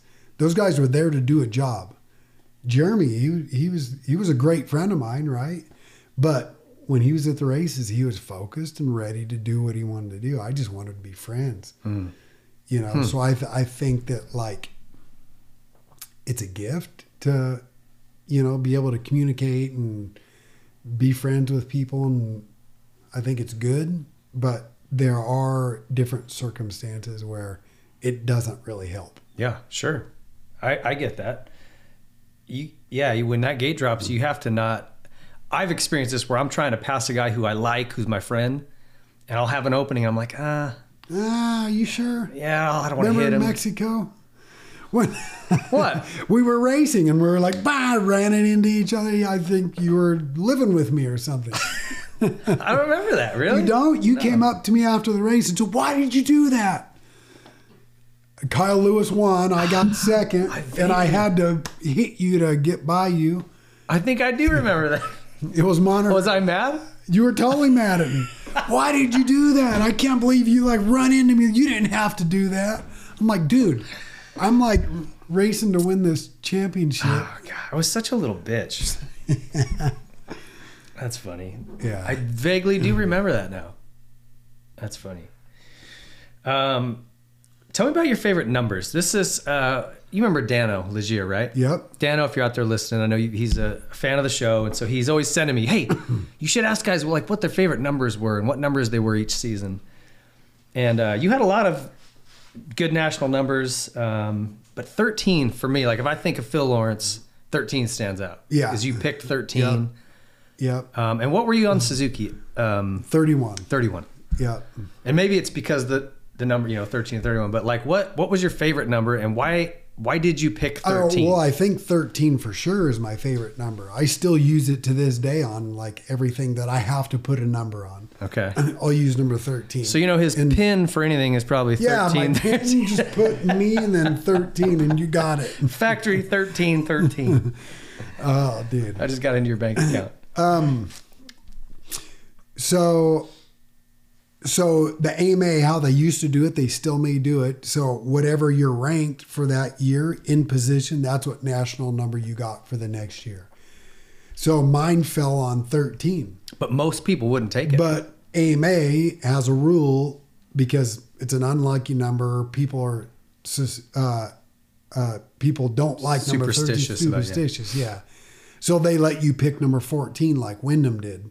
That's how he got number Oh, 14. he was supposed to be 13? Yeah. Ah. And he even called me, hey, what about number 13? Because I was already 13. Um, and Swinkster took it too. Swinkster took it too, yep. So AMA said, "Hey, what's what's up? Do you want to pick number 14?" And for me, it's like, no, I believe in God. I don't believe in. I'm not superstitious. I'm gonna like, no. It's like number 13. I want number 13. I want to prove to everybody that it's not like superstitious or anything. Yeah. And I remember at the beginning of the season, I, the guy who was painting my helmets, I had him put a horseshoe, a clover leaf, and then a 13 right over it.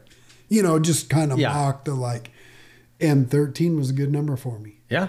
Yeah, I did You well had a, you had a great season that year. Yeah. Just the one year you had it, right? 13. Just the one year, yeah.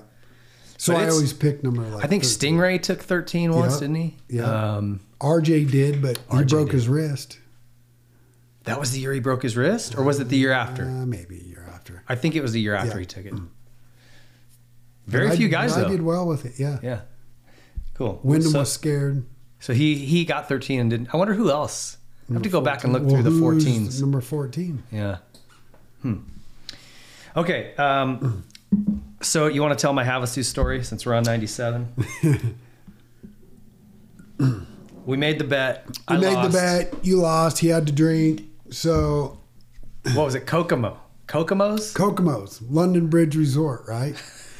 This is the big club. So Ping has al- always been like this little boy to me, right? Coming from Arizona, mama's boy, always like a little weasel. Hey, what's up?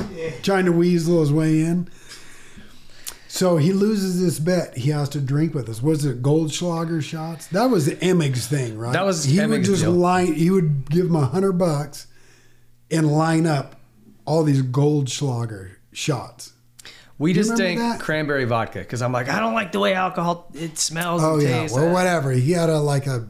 I had a Shirley vodka Temple. cranberry. That's what I had. He had like a Shirley Temple or something. he had like a half of vodka cranberry. And I remember I'm, you know, we're drinking and Ping, Ping runs up to me, oh, all bouncing around, all like glazed and all happy. Why do I feel so dizzy? I, I'm dizzy. Runs back out on the dance floor, jumping around. And we're just like, oh my gosh. And that was it. You liked the feeling of being dizzy. He loved to tell that story. he loves to tell it. He tells Why do I feel so dizzy? This is great. Back out on the dance floor dancing. It was a good time. It I was, yeah. You were you were having a great time. Uh, all right. That was funny. That was funny. that was like a whole different world to me. That was the first time I'd been to Havasu. What did you think about it? Were you like, this is too crazy? I felt way like- out, I felt way out of my element. Did you really? Oh yeah. Like that was fun, right? That night because it was everybody I knew, and you know, of course, you have a drink, you feel like, who cares? You know, you're Yeah, just right, chilling. right. But like I remember, there was a big houseboat with a stripper pole on it, and Jamie Foxx, the actor. Do you remember that? He was out there and he had all these strippers on his boat dancing on this pole, and I was just like. That's a trip. And then guys were going across the channel and smoking weed. And I'm like, whoa, man, I just felt it was just way out of my element. I don't know. You, everyone else seemed like they were just, that was normal for them. And It I felt was like- normal. Yeah, it wasn't normal Yeah. for me. So I was Yeah. standing in the back, just kind of going, wow. Seeing the guy that just won both motos at the national. Yeah. And, and so I was kind of going, wow, I guess this is the thing. Yeah, this is right. what you do. Yeah. And that was, That's what made me. That's what the 90s like- were. Yeah, it was a party. and I'm like, well, if Jeremy's over there doing beer bongs and there's Fro like smoking a bowl and they're one and two. I mean, w- there's everybody, you know, Yeah, yeah. Yeah. Rhino and you and but you know, I wonder everybody. what LaRocco and like Kiedrowski used to think. It's like, dude, these guys are just like partying like crazy and working us. yeah, they had it had to be frustrating. Yeah. Uh, or maybe they didn't think about it. I don't know. Oh, they thought about it.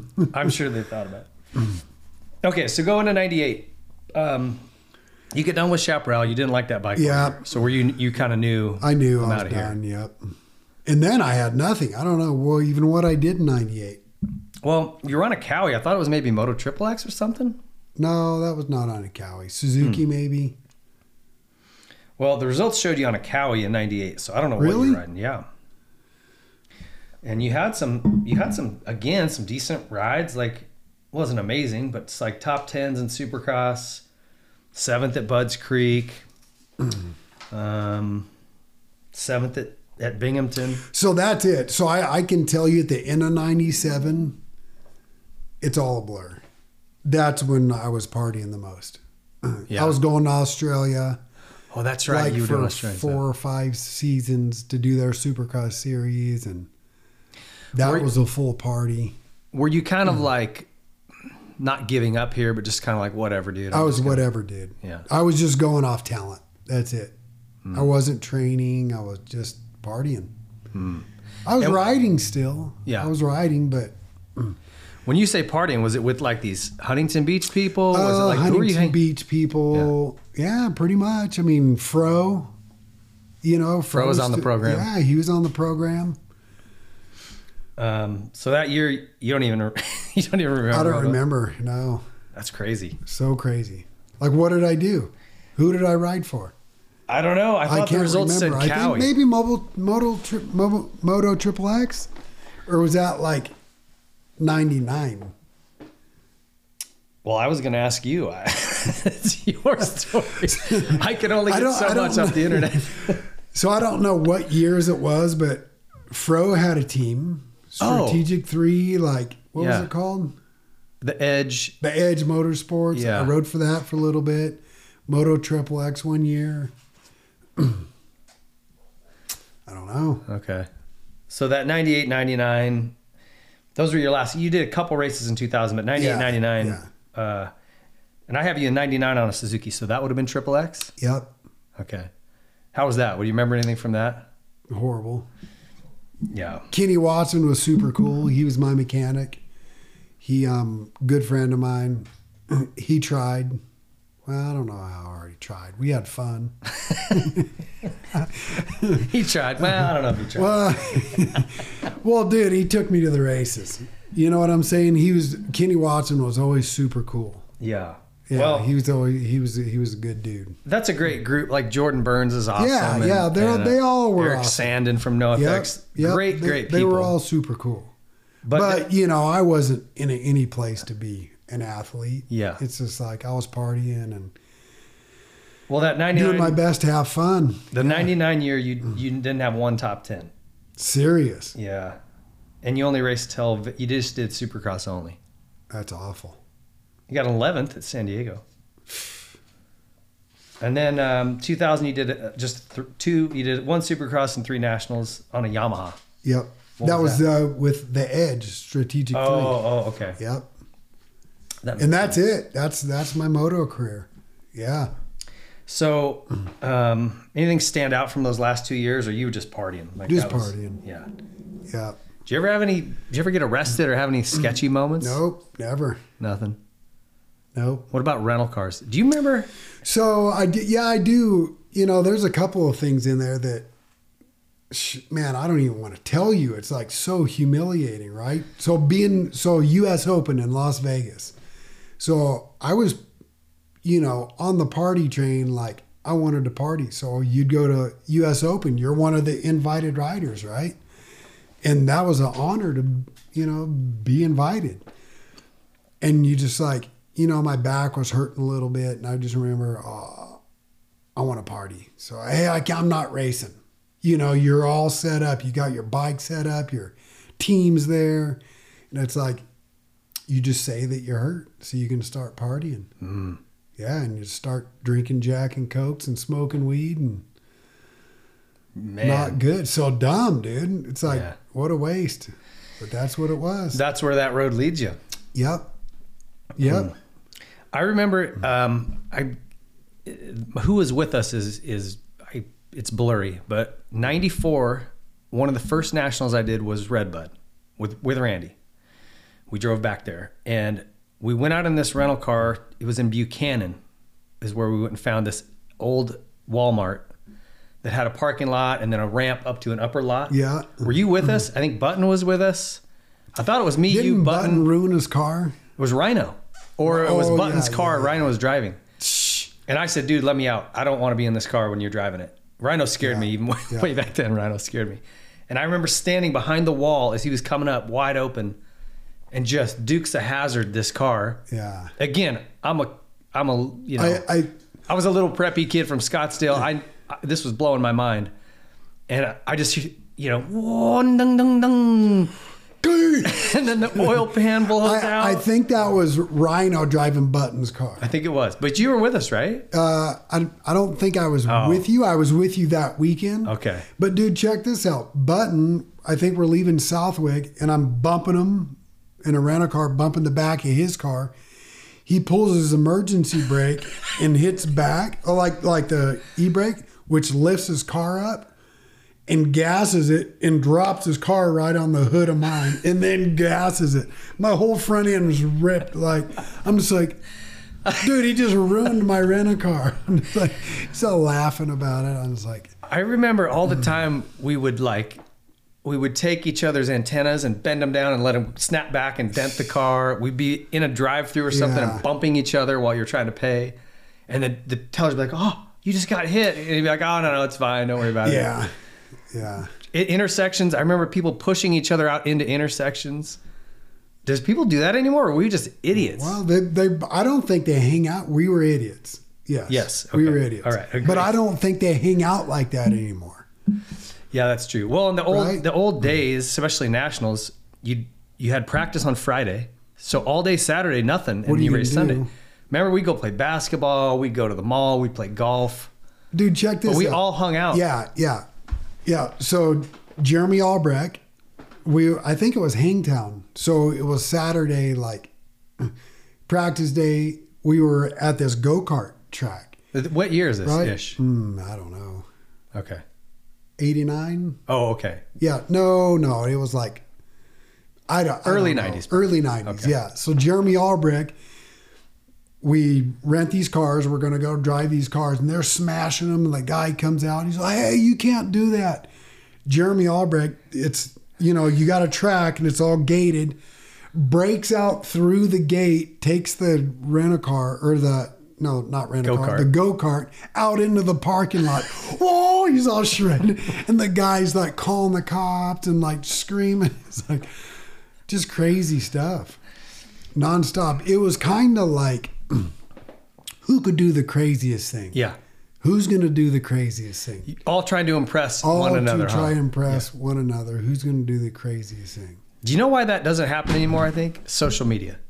Yeah. We could do it, and no, we were the only ones that knew. Even if you got arrested, which I got arrested for messing around in a rental car. You once. did? Yeah, I mean we got let off, but I got put in a car. I don't Um, think I've ever been put in a car. Uh, maybe. Yeah, it was a it was a weird deal. Uh, anyway, if that happened now, I mean, everybody everyone's recording everything, right? Yeah. Back then, no one knew. You could keep stuff kind of a secret, right? I'm I'm very thankful that I there were no social media around. Because those thankful. Club Rubber days would still be going around. Those videos. Yeah, geez, I would not want my boys to. You'd have 100 million views on YouTube. so, all right. Um, after 99, you did those couple of races for Fro in 2000. Did you, were you just like, this is it? Like, I'm done? Yeah, so actually, when I rode for Fro, I think at the end of the season, I knew that my career was done. I knew that. But I think the very last year I tried to ride, actually, actually let me back up. the year I rode for Fro, I said, This is my last chance. And I knew it was. So I was trying to clean up. And, and I did, I did. I, I, I stopped pretty much, not totally. And I was focused. I was riding well. I actually was riding well. And um, I just had a lot of struggles in my life. I was trying to, like, you know, clean things up. and um, I think I just, and then that's when I started getting hurt. Hmm. I started like blowing apart my shoulder, messing my knee up, and it was just over and over and over. And that helped me like push me down in a hole. Hmm. Injuries are Injuries tough. are brutal, yeah. Watch a Yep. kid like hmm. Austin Forkner that just keeps having big one after big one after big one. And you just go, dude, my heart breaks for him because I'm like, ah, I've been there. That is hard.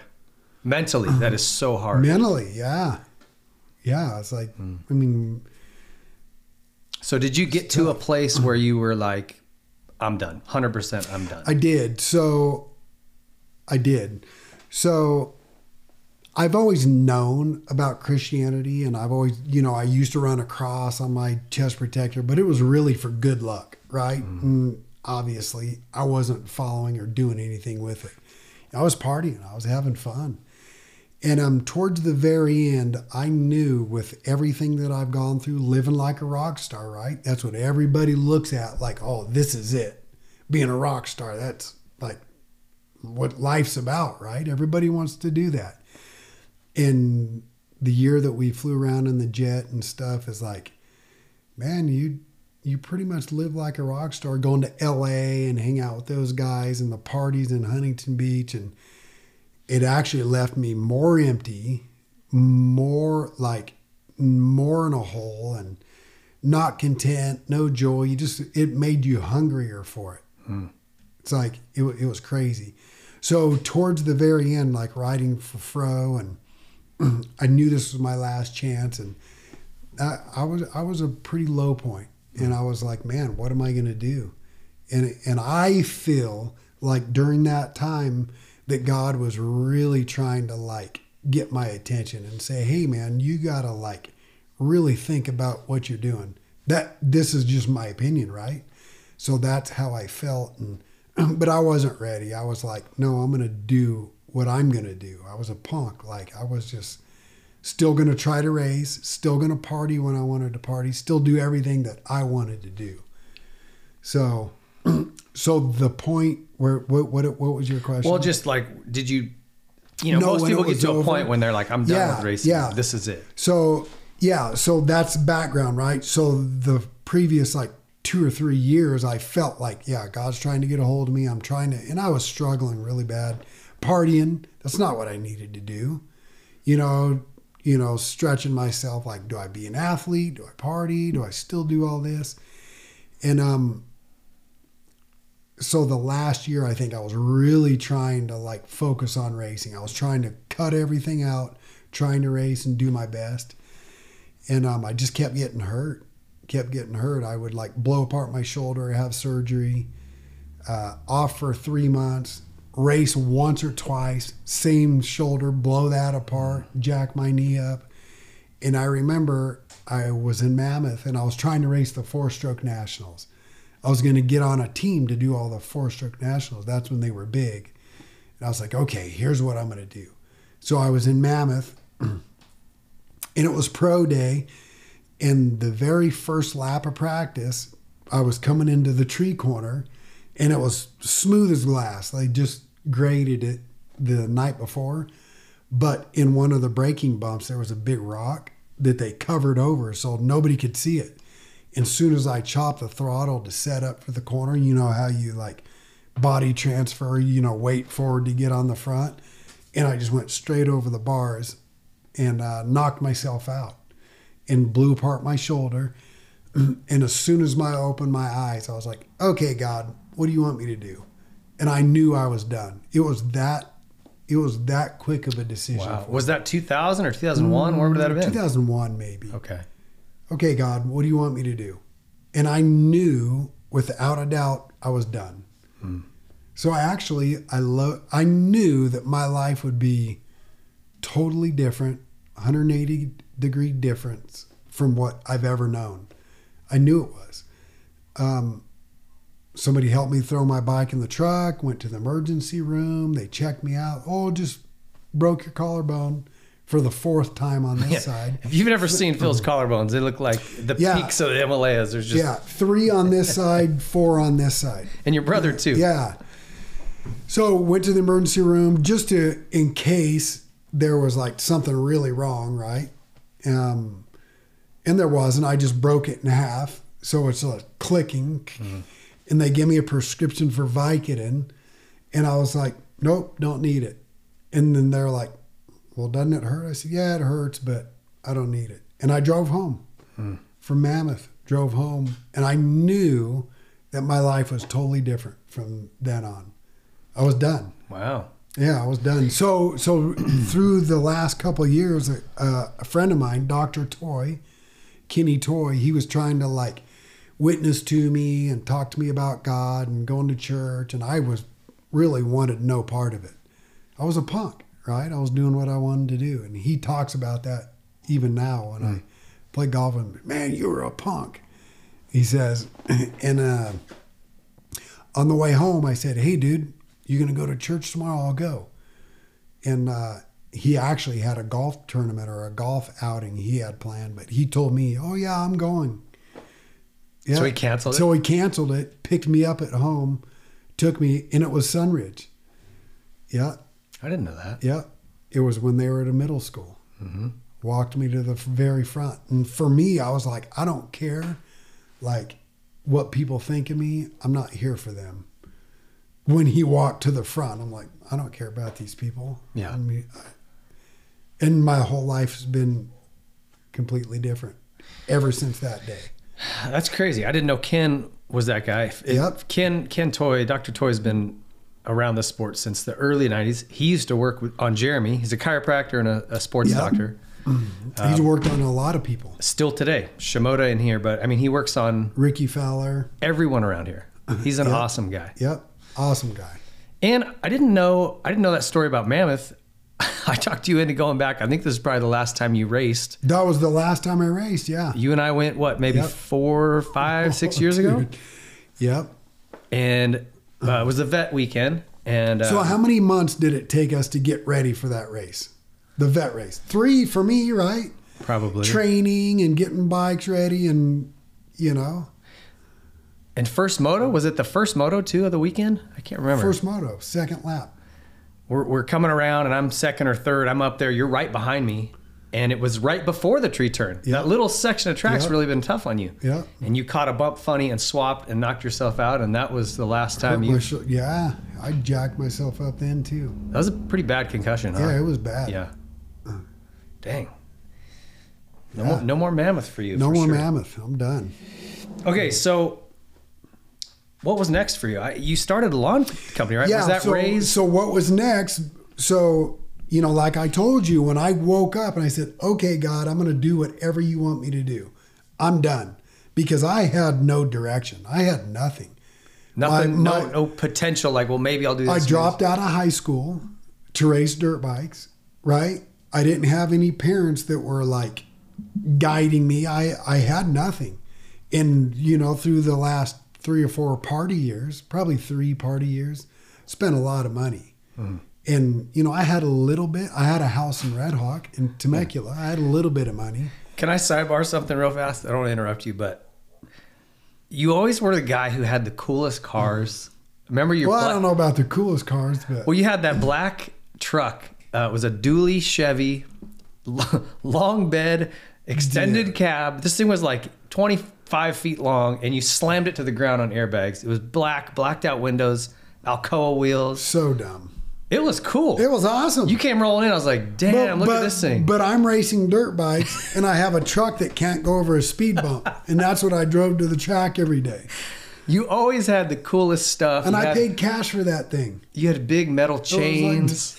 you remember? You'd always had like a big chain, uh, Uh, watches, and then at one point you dude, got, I am so not like that anymore. I drive a little like t- GMC Canyon. I I know, don't- no watch. I don't want to be seen anymore. I like try to hide. yeah. But you were dating a girl Oh, named dude. Chantel, That was awful. who I believe was a dancer, exotic, perhaps. Yep. And you were driving a Cadillac. It was like a SRS or something. Cadillac DeVille. DeVille. Was it DeVille? Which is kind of like Yep. an old man's car. But you had these you should. Yeah, you need spoke wheels on it and it was Yeah. lowered. And I was like, man, Dude, this party, guy. party. party. You're a pimp, basically. Yeah, party. It's all about partying. Anyway. Yeah. Um, okay, so I appreciate you bringing all that. well, it's just it's it's awesome to see your transition, but like yeah. yeah, like I said, I would just stand back and watch you. Go, wow. So my family, Look at him go. A- April knew my wife. April, shh, man, God knew what He was doing when He put us Yeah. together. She well, and this is why I want you to understand why I was hesitant at first. You about, know, about what? putting you to, with her, right? Because I oh, knew, oh, absolutely. I knew the yeah, backstory. dude. I know. Okay. Yeah, I know. Absolutely. I would. I am not the same person. Yeah. Right. Yeah. So, but my wife, she when when I first met April, and she started asking me questions, I knew that I need to tell her everything now. Yeah. Why there's not that big of a connection, because if she hears later and I really really am into her, and she leaves, I'll be bummed. So right now, if she leaves, it's like I'm not that bummed because I don't have that connection. So I told her everything. I said, "Hey, if you ever want to know anything, yeah, I probably did it. You know what I'm saying? Yeah. I've done it all. Well, I think all. and I'm probably not the best guy ever. I did a lot of stuff, been a lot of places, and done a lot. so But that could have been a problem later on in your marriage had you not approached it right, that way. and that's why I did that, right? Mm-hmm. And that's why I did that. So, yeah. and God bless her for hanging in there because yeah, I don't know if I she mean- asked you specifics or whatever, but I don't you think told her. You'd be like, "Yep, yeah, I that- yep, I, yeah, that." I don't think she really. She knew. She's a smart girl. Yeah. Well, She's she really remember her and Amber both remember because they worked at Chili's together. This is where I met Amber, And we would go in there, huh? and they they both of them remembered you and Mike Craig coming in. Craig would always no, like hit not on. really Mike Craig. he didn't go in there that much, did he? Yeah, he did a lot. He did a lot. Um, but anyway, they would see you come Yeah. in with girls and Yeah. you know on the big black truck and the whole deal. Anyway, all right. Cadillac Deville. So how did the how did the lawn company thing so Oh get yeah. to that? So okay, so It's Ray Crane, his company, right? yeah. So I was living in Red Hawk. I was done racing. It was I- Rhino's old house you bought. Yeah. I knew that I was done. So, and then I healed up, right? Took me a couple months to heal up. And then I'm sitting in this house just going like, what am I going to do? I don't have anything. I got a little bit of money, but not a lot. And I blew through that pretty quick. And then this is when I became a Christian. For me, my biggest thing was not to worry about anything. I knew that my life would be totally different, but I didn't know what that was going to look like because I didn't know really any Christian guys or Yeah. any examples, but I knew that God was going to take care of me. I knew that. But I was I would I needed to be willing to do whatever he asked me to do. Yeah. Was that a scary point, or or did you no, have I peace was in that? stoked. Yeah. I was like happier than I've been in probably ever. Hmm. It was crazy. I was pumped. I was I was super stoked.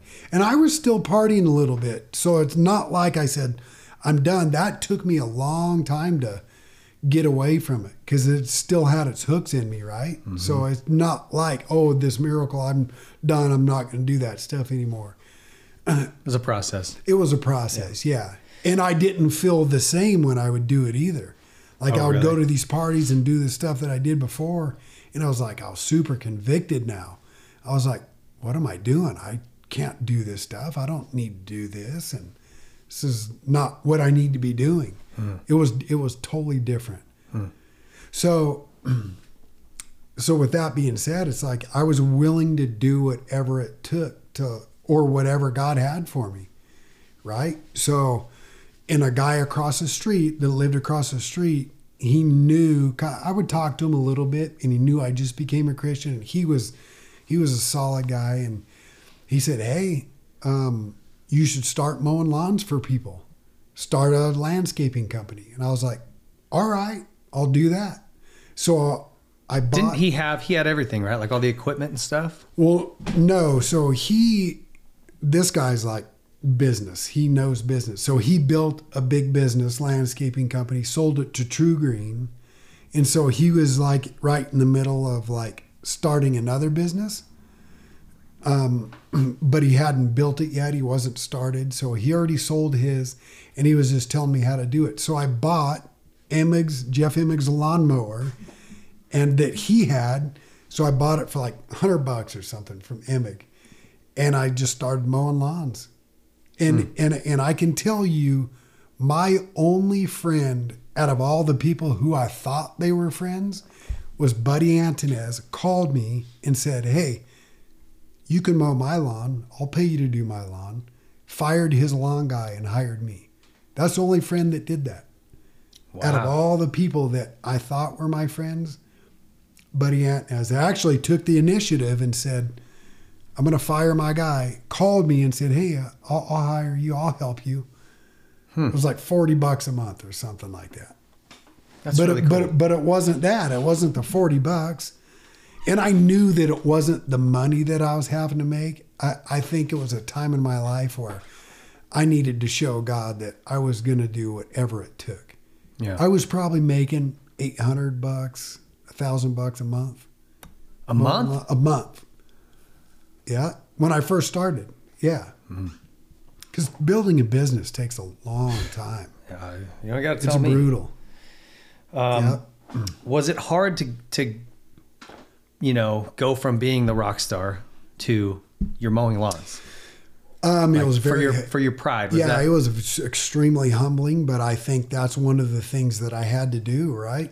Yeah. So I think that like it was extremely difficult. It was extremely humbling because I knew that you know, I told God I'm going to do whatever you want me to do. And I think that during that time it's like Buddy Antunez. I was mowing his lawn, right? And we used to go on road rides. Like every Thursday, a group of guys would meet at his house to go on road rides. But instead of going to his house, unloading my road bike and going on a road ride, I'd be going to his house, unloading a lawnmower, right? And mowing his yard. That, that was tough. Yeah, it was extremely tough. And he would have friends over, other riders and stuff, and I'd be out mowing the lawn and I did that for Dave or Nathan Ramsey. Yep, and I mowed his lawn for a while. Hmm. And Monica used to be my girlfriend, Nathan Ramsey's wife, right? yeah. How bizarre is that? And I'm mowing their lawn for a couple hundred bucks a month. Wow. Yeah. I don't But but I was willing to do I, I was like, you know what? This sucks. This is the hardest thing in the world for me to do, but I'm gonna do it. Hmm. I'm not gonna let my pride get in the way of not doing this. And I believe, well, you know, I say I believe it, but I, I think that I'm proof that God blessed me for doing that. Yeah. Because how how what I got going on now, it's like I would never be able to pick it for me. It's just like so good. Mhm. I feel like I've won the lottery, Yeah. you know, ten times over. I truly feel like I live that life now. It's hard.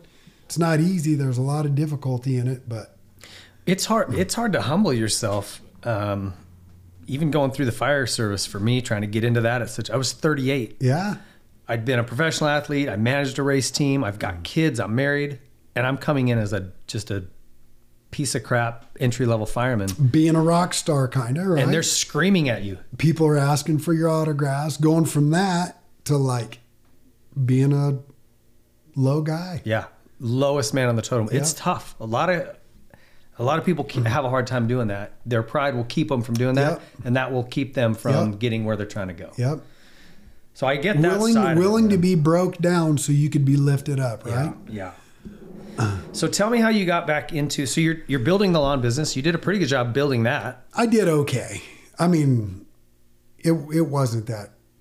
Yeah, yeah. I mean, it was. I was starting to chip away, starting to build it. But then you got back into arena cross, Budman again, Yeah, right? Budman. So right, Budman, dude, that guy's awesome. He wants to help people. He definitely helped me.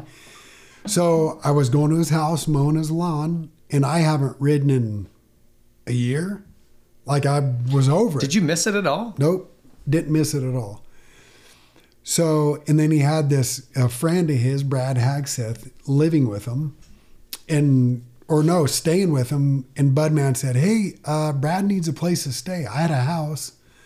Can do you have a room for him to rent? Because they were racing arena cross." And I said, "Yeah, he could stay with me, no problem." Um, so Brad Hagseth moved in with me for a little bit, and he had these trick Suzuki's on the arena cross team, and I think one of the riders got injured, and Billy Whitley was the team manager, and Budman talked to Billy and said, "Hey, let Phil come do some races for you." And then they asked me, "Hey, do you want to step in and do do some of the races?" I'm like, "Okay, sure, I will." And I haven't even ridden in like a year. and I rode like twice and then went and raced. And did well, right? You won some main events. Yeah, I and- won some main events, and uh, I think that weekend I would one fastest like qualifying or whatever, and got third in the main. And back then, it was it still 125 and 250? Yep. Yeah. And I rode both. Yeah. It was awesome. That was such a great time. Yeah. It was a really good time. That did you? I, I always wondered if um, going back to that, you kind of found. Did it make racing and riding fun again? Because sometimes Supercross gets to be such a grind, and then when your results are bad, it's not fun at all. Yeah. But you go back to this, and Arena Cross is definitely a more tight knit vibe, and Yeah, it is. But remember, I was I was 100% away from racing for a year. I didn't even go to races. I didn't look at it. I didn't do anything. I just like mowed lawns and did what I needed to do. Um, so when I did came back, it was pretty fresh and uh, exciting. I was like, "Oh, this is kind of cool. Oh, I could ride pretty good still." yeah, You know what I'm saying? Coming from a lawnmower, you know, a landscaper, and like, man, I could get on the podium. This is pretty cool. And, and that was exciting. Yeah. And my mindset was different too. I was a lot humbler, if that's a word. more humble. But all right, More Gotcha. humble, humbler. yeah. So it was a whole different thing. I, I, I was uh, pumped to be there instead of miserable and punk Yeah. and cocky. And it was just a fun and, time. and you're with Budman and Whitley; those are Yep. great guys, right? Yeah. That was super fun. You did that for what, like two seasons? Yep. And you make it probably made. What were they paying you? Like per I race? did okay. Yeah. So one of the yeah. So when I did that, I sold the landscape, the accounts that I had built. I so I just sold that. I just said, hey, I'm not going to do this landscaping anymore. I'm going to race arena cross. So that's how I was making my money to pay. Oh, to okay. Pay my bills. I thought you were doing both. So you got Well, for a little bit, I did. okay. So yeah, so so so at the very beginning, I was landscaping and racing, and I didn't even ride during the week. I would just go to the races on the weekend and race because I was working during the week. Yeah. And um, so I think the first year I was doing landscaping, and then it was the second year where I knew I was going to come back and race that I'm like, I'm not even going to landscape. I'm just going to sell it to a friend of mine, the accounts that I got. So then I was just racing only, and I started riding during the week, and results went downhill. How's that happen? No, they didn't go downhill, but um, I still won a couple here and there. Okay. Um, but then that same guy that had me uh, start landscaping, he was starting a parking lot sweeping business because he builds maintenance businesses and get builds them to a certain level and sells them. Yep. And uh, he was starting parking lots, and it was all nighttime work. And he said, "Hey, do you want to try this?" And I said, "Sure." So I drove for him for twelve bucks an hour. Hmm. Yeah, and I did that for a, while, a long time. Yeah. And And that I, was towards the end of arena cross okay. when I wasn't going to do it. Yeah. I mean, I remember a conversation we had because you were driving all night long out on this sweeper, cleaning lots.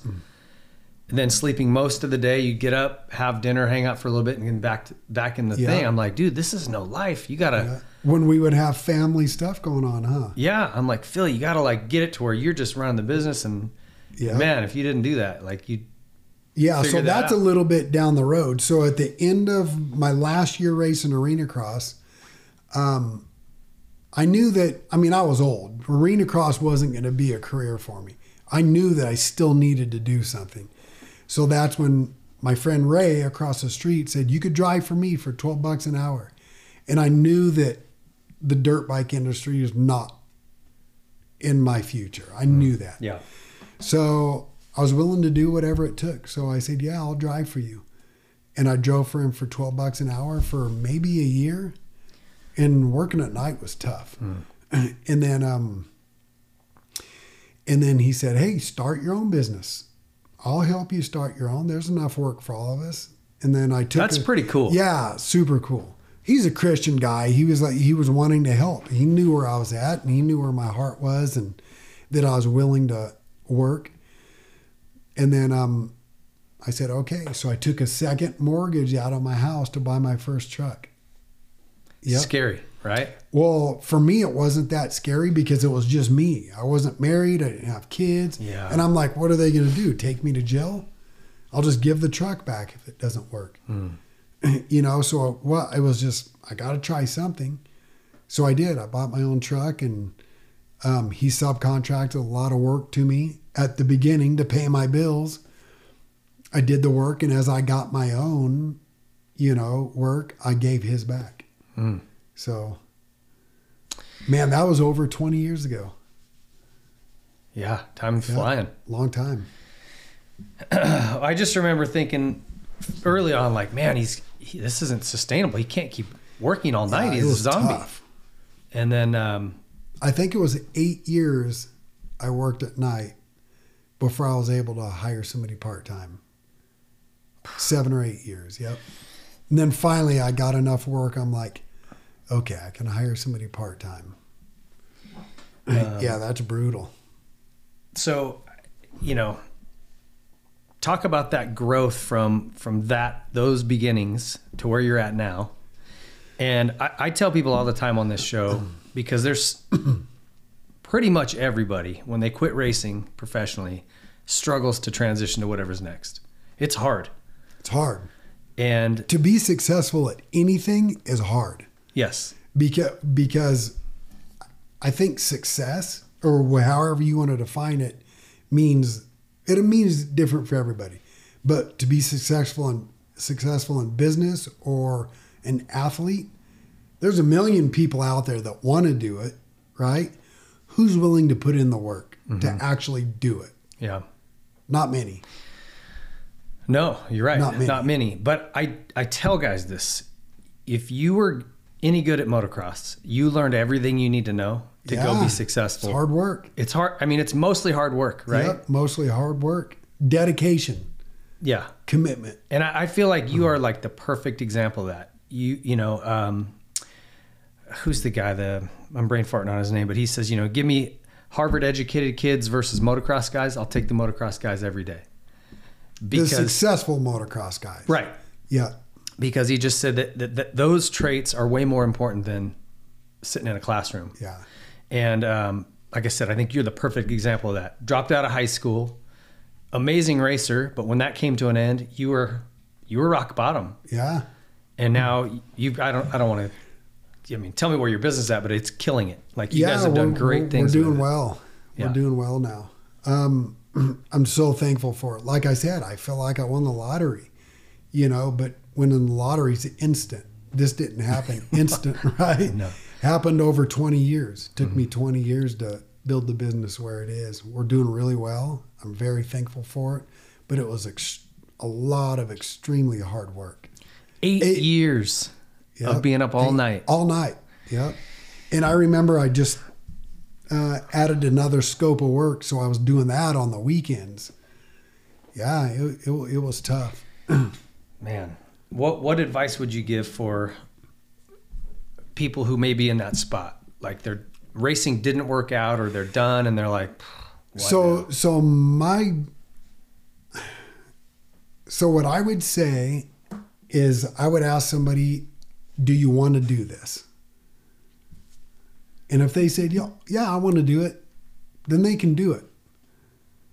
But nine out of ten times, they don't want it bad enough. Hmm. If you want something bad enough, if you're physically able to do it, you, why then you can do it. It's just it comes down to desire and dedication and not giving up. Yeah. I wanted to give up. I wanted to give up a lot. It was so gnarly, so hard. I would be with you, right? At fam Christmas or whenever, or like parties or whatever. Oh, I got to go to work in three hours. You remember, right? dude? I totally do. I just remember thinking, I, don't know how he does it. Yeah, and I have to be up all night. It's going to be a nine hour night of like hard work. And I got to go in three hours. I got to go home and sleep one hour. I know. We'd always be like, "Oh, Phil, you got to go already. Come on." Yeah, like, bro, yeah, I'm going to work in, Yeah. in four hours. I got to go get a three hour nap. It was hard. It wasn't easy. Mm. So m- more than 95% of people wouldn't have done that. Right? So when so when you see people, I hear people, "Oh man, I wish I had what you had. You what you have." You know, they see my house and all the sweepers and everything. I wish I had what you have. Oh, really? You do? How bad? Do you think because I would say that that applies in racing too, right? Anything. You Sure. You, how it's not how bad you want it. It's are you willing to do the work to get it Right. And sacrifice the things you got to sacrifice. But it comes to desire first, right? Totally. You have to want it so bad you're willing to do whatever it takes to get there. yeah. And that I was willing to do whatever it took. I didn't stop. Mm. Trust me, I wanted to. Yeah. it I actually did one night or one morning. I came home. I was married. I came home and I said, April, I can't do it anymore oh, really? because it was such a tough night. Yeah, I said, I can't do it anymore. And she looks at me. She's like, What? And I said, I can't do it anymore. I'm done. Because it was such a difficult night. She said, Just go to bed. And I woke up and I was like, Okay, I'll go tonight. Let's see how tonight goes. Day at a time. Dude, it was tough. And you had, I remember stories too where, um, you know, you're up all night blowing out parking lot corners and then sweeping it up with this thing. And you had some people jump out with knives. You've had like some Eh, issues. nothing too bad. Well, there was one up in like off bad. Clinton Keith, right? Didn't some guy jump out of a behind a dumpster and Yeah. Uh, Oh, the, yeah. There's been interesting nights for sure. Nothing I was f- afraid of. okay. You know, uh, people jumping out of trash. Or maybe it was one of your guys you had driving for you. And Yeah. Seeing guys beat up girls that you like jump out and I don't know. I've always felt good. Like no problem. Yeah. Clear headed. You, you know what I'm saying? There's Yeah. a lot you can do. And Well- in, in in you know being done with racing, it's like I don't need to be like back then when I first started, I was just into lifting. I got into lifting and I was pretty strong back then. And Yeah. yeah, that's just my program. That's what I was You doing. had some muscles for a while. I did for a little bit. Um, well, I can tell you as your as your brother and your friend, like it's been it's been cool to watch your progression. You know, like from when I first met you, you know, kind of you Sure, you were to me were way up here, like on the peak of being one of the best ever. To then kind of see you go through this party phase and then get into this, you know, get married to, you know, my sister-in-law. sister, yeah. Then watch you build this business and then just to become the guy you are, man, it's it's cool. Yeah, what a story, huh? It is, and yeah, it's well, I, uh, well, I appreciate it, Ping. It's like, what a blessing to have a family like I do. yeah, and uh, that was something too. You and I had conversations early on. I just said, "Man, like this family's amazing. Like you, it's it's pretty good." It really is. It's like, right? You can, Yeah. it's incredible. Yeah, Father in law, mother in law, sisters, you know, we, it's incredible. And you know, our, our sisters have another sister, uh, younger sister, and her husband's awesome. Yeah, she's actually doing your books now. Yeah. Um, the, the our father-in-law is an old fireman, so he got my career started. He goes mountain biking with us. He surfs with us. It's like I don't think there's a lot of guys. what who, an example he has been. yeah, Like, so the very first time April brought me to their house to introduce me, it's like, you know, I'm naive, I'm dumb, and like don't know, but you have informed them like my past, right? So, like, I guess you told them stories about who I was and what I was doing, my party days, right? Dude, out of and and like I want you to know, knowing- I, I was making sure I was just protecting. I was trying to protect dude, people, right? absolutely, Yeah. absolutely. I wasn't talking bad, But check this out: I go to the house and meet them, and they have never treated me like nothing but respect and kind. Yeah. Even knowing, like what I used to do, and like incredible. Yeah, yeah. I'm just like, man, what a great example. it's uh you know i think for both of us too like we we talked about earlier we come from broken homes and your mom passed away early but it, to have i think for both of us it was important to get married to someone who had that strong Yeah, family unit. For right? me, that was everything. yeah, Yeah. Because I was done. I was done with the party girls, and Yeah. I knew where that would lead. So roll that into now. You've got two boys. What are they? Fourteen and Thirteen and eleven. taller than me, both of them already. Yeah, Little jerks. Um, how is it raising two boys? And they've not really. You never got them into riding. We we took them out a couple days. Yeah, a little bit. They're just not. So I think they're going to be too tall. I I really think that I was too tall. Yeah. It, it like did not work in my favor You think to so? be six three. Yeah, ruts. You know, big long leg, size thirteen shoe. That's not the best thing for a dirt bike. You're probably right. Yeah. So, but I wasn't interested. Dirt bikes were like, they are dangerous. You're gonna fall Yeah. and you're gonna get hurt. So, Period. they, so Grayson likes, you know, he's a basketball kid. Um, Yeah. But like, just talk about kind of raising your boys and what you're doing with them. Because Man, so that's you know one of the things that like that's the hardest job I think almost I've ever had because it's more mental. It's like, man, if you, I want to I'm doing my very best to raise boys that have integrity, a solid foundation, good Christian young men, you know, that's their own journey, right? Mm-hmm. That's not something that I could make them be. I'm a Christian because what God has done in my life.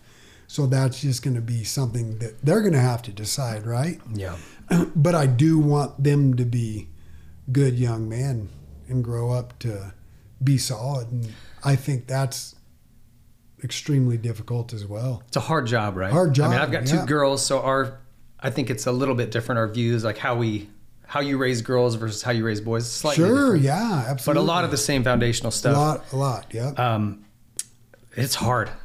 it's hard. There's Um, a lot of opposition out there. Jeez.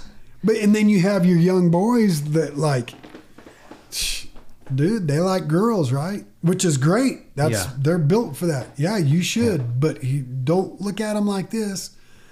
Try and, yeah, and you're look looking at them like this, right? and you're looking at it through a lens of what you've done, right? Right. So every boy that comes into my house, I mean, of course, Ellie loves racing, so she's following a bunch of racing boys. I'm like, oh no. Oh, And I, I'm just, they walk in and I go, I know just what you're thinking. w- look at the car they drive. If it's a Cadillac, don't don't let them. You're out, beat it. Yeah, yeah. No, you're done. Well, I, I just saw this the other day. Um, Jordan Peterson has this quote, and he said um, something. I'm, I'm paraphrasing, but That's who I heard when he was talking about soft men. yeah. Jordan Peterson. Well, he said you you don't really become an adult until you have children, because until you have something uh, that you value more than your own life, it's hard to make that transition. Mm-hmm. And so, something you'd either die for, or, or a reason, something you'd live for, right? Like it, it's really the complete opposite end of the spectrum mm-hmm. spectrum from narcissism. And like I found that to be true. Like when you have mm-hmm. kids, it's like okay, it's time to be an adult. Dude, it's so when you have kids, if, in my opinion, if you want to raise them how you should raise them, this is my opinion, right? It's not about you anymore. right. It has nothing to do with you. You, you know what I'm saying? You've got to It's completely like- put yourself now right. third or fourth. Yeah, whatever, yeah. you know, you're, like it's about your family now. Yeah. It's not like, do you want to go golf? Sure, there's a time and place, absolutely. But if your kid mm-hmm. has something going on, it's. Yeah. not about your pleasure anymore, dude. You've had that already. and you know, I I think as a racer, you've got to be selfish. You have to. You just you have to be, and I, and I, I find it. Um, I think it's probably very. I wasn't married for very long when I was racing, but it's got to be tough. And then for a wife to just go, okay, you're first. It's all about you, right? But once you quit racing, uh, you have to learn how to not be selfish in a marriage, right? Now it's now It's a process. now it's a partnership, Yep. okay? And then when you have kids, it's not even a partnership Dude, anymore. yeah, yeah. You're back to like mm-hmm. way back in line, and and it took me some time. I don't know about you, but to like, it always takes. I, I'm like a slow transition. I don't think right? you ever arrive. You know what I'm saying? I don't think No. you ever like, okay, I'm where I should be. It's No, like, no. I think you're always growing. Yes, You should be. Agreed. You slip back into dumb ways, right? Yeah. And then it's like, okay. But I look back, hmm. and, and, and this is, should be the goal, I guess, right? You look back every five years or so, and you go, "Oh man, I was I was selfish," right? You know, you can see the improvement you've made as a person, right? And kids force that or kind of charge that, where it's like, okay, if you're a decent human being at all, you're putting your kids in front of you and trying to figure out like, okay, I'll have. It's about me in those little windows when it can be about me, but most of the time, it's about them. I think kids is a great learning tool. Yeah. Because it shows you how selfish you are and how like yeah, it's like Grayson will do stuff or Grant, I'm like, man, that's so me. Yeah. That's weird too, right? Seeing yourself Yeah. in them. It's like Um, is there anything? Um, do you miss the sport at all? Like, do you miss riding at all? not really, no. I don't really miss it. I, I mountain bike quite a bit. Yeah. As much as I can. I'm busy. Work is busy, but uh, honestly, most of my time is invested into the family and my, into my boys. Yeah. and work, you know, besides from work. Well, I wonder if I didn't have a job in this industry, if I would would I go buy my own bike and would I still ride? I won't. Well, I don't go buy my own bike because I know you have one. and and that's true. It's like anytime I want to go ride, I can hey ping. And you know, you always have a bike here to ride. Absolutely, and you but have you great still, bikes. You still don't really take me up on it very When's the last time I did? Oh, months ago. It's been months. It's been months, sure. and before that, maybe year? years. Yeah, it's been a long yeah. time. You go long stretches without I'm, riding. I'm not really interested a whole bunch. Hmm. I mean, I will. I mean, I'm I'm a big fan of racing. It just I'm always I shouldn't surprised say big because I only watch the highlights. you don't watch the whole thing. No. Ah, well, well, I went to A two. That was cool. but it like Johnny O. Um, You know, Johnny O is awesome. yeah, I saw him at A2. He stopped what he was doing, came over to me, and was like so sincere. Even my wife, April, when we walked away, that guy was really nice. he's the best. Yeah, Johnny's yeah. great. And it's like, dude, wh- why would he be nice to me? You, you know what I'm saying? Yeah. He's like a stud. I'm just like a nobody. Well, he's he's another guy who like doesn't ride anymore. He's and he's around it a lot, but Mm. I always thought it's weird that because you could get on a bike right now and go fast. still, you don't forget how to do it. Mm. And you know, like for me, I can just cruise around at eighty percent, and I'm just it's just so fun to me. Yeah, yeah. And it's like therapy for my but brain. it, it's fun to me. It's totally fun to me. But for me, it's like, it's a lot of work. it is a lot of Dude, last time I came and borrowed bikes from you, it took me a week to like get them all back together how I borrowed them. Yeah, it's true. And like it is a lot. five hundred dollars worth of parts. Well, that was Grayson crashing and his buddy. Uh, Um, so it's like, oh my gosh. Do you ever see yourself doing anything in the sport again? Is there anything you'd want to do? No. No, I'm content Yeah. doing what I'm doing. Yeah. Running a business is tough. Yep. Staying on top of it. I mean, I have a manager that takes care of a lot of stuff and secretary. My wife does a lot of stuff and guys that do their job and it's still tough. Yeah. I mean, it's a good business that, because I have a lot of free time. Yep. In that free time, I, I kind of look at it like, what am I doing with my free time? Am I using it just for myself or am I investing in other people and helping other people and raising these boys how they should and making sure that I'm doing with my time what I should be doing? Yeah. Because I believe that God has blessed me so much, given me so much that I need to be faithful with that now. Hmm.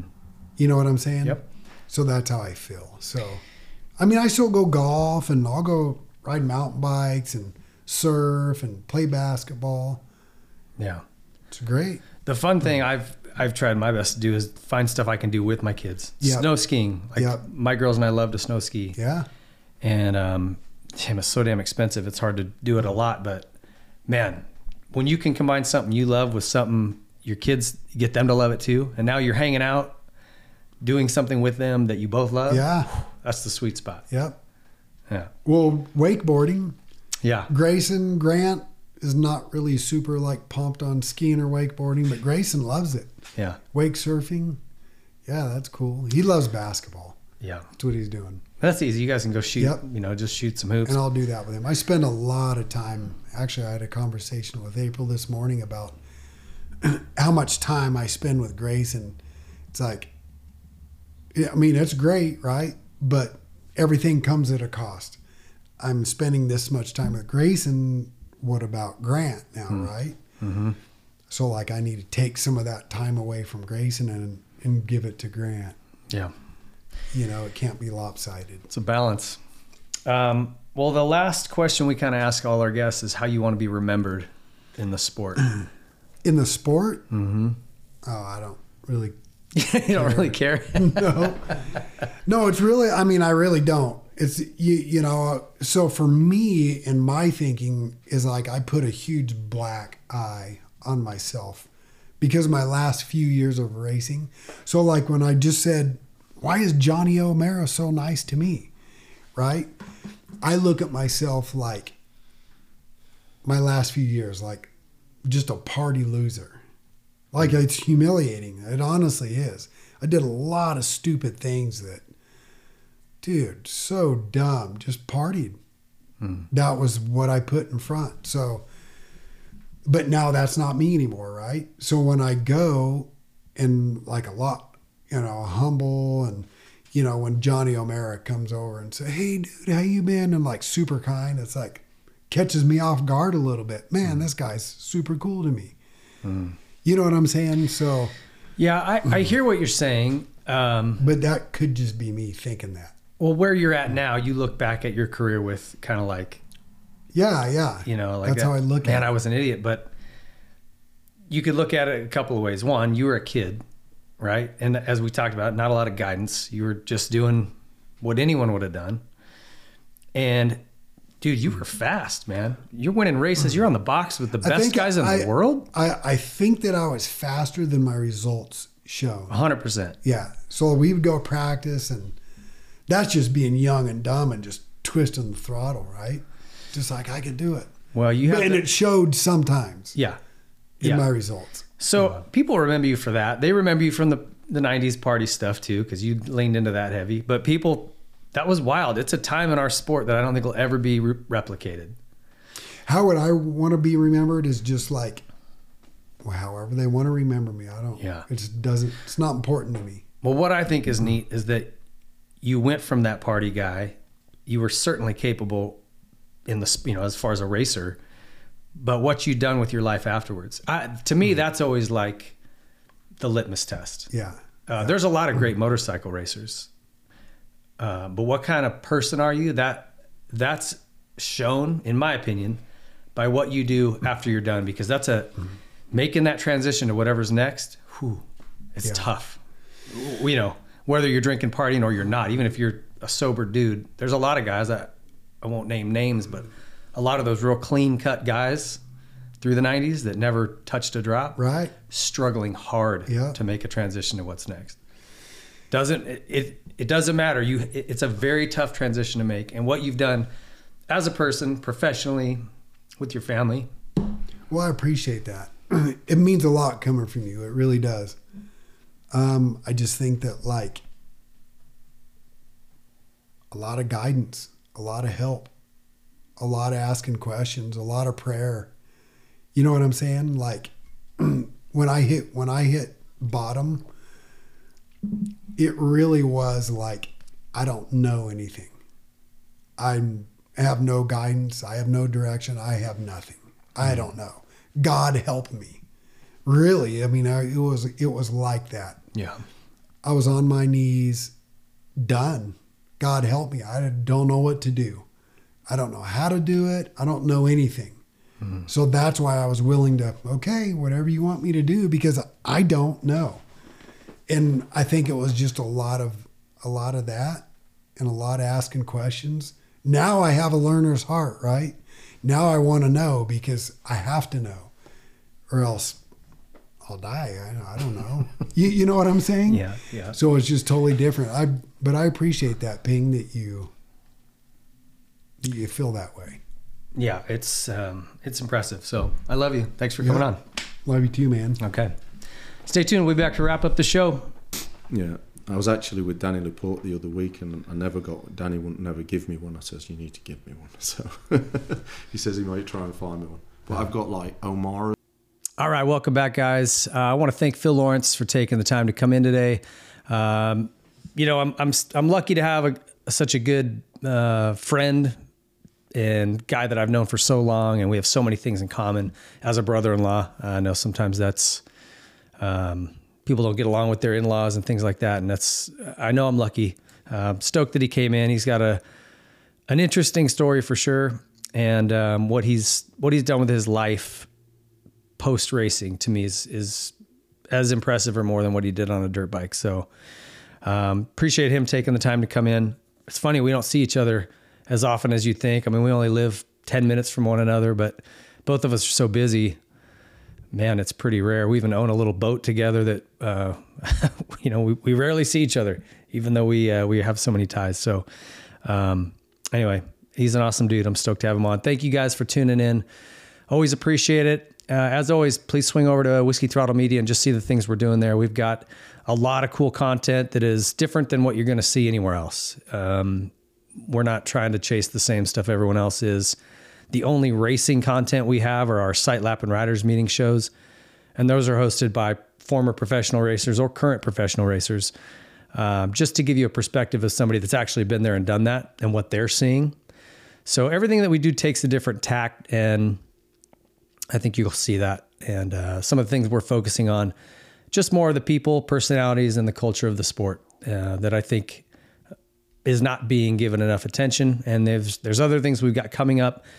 Can't announce them just yet, but we've got some really cool stuff in the pipeline and and really cool people we're about to bring on that uh, I think are going to be game changers for us. So, as always, thank you for supporting this show. Uh, appreciate you guys sticking with us through a transitional period for us where we're in this crappy little makeshift studio. We do have a, a studio being built that is custom made for us. Uh, it's just taken some time, but it's going to be a great thing for us long term. And so, uh, anyway, thank you guys so much for supporting the show. I appreciate it. And uh, we'll see you guys here in a couple weeks. We've got some great shows coming up, some really, really interesting guests that are going to be uh, a lot of fun to sit down and talk with. So, uh, support our sponsors if you can. Thanks so much. See you next time.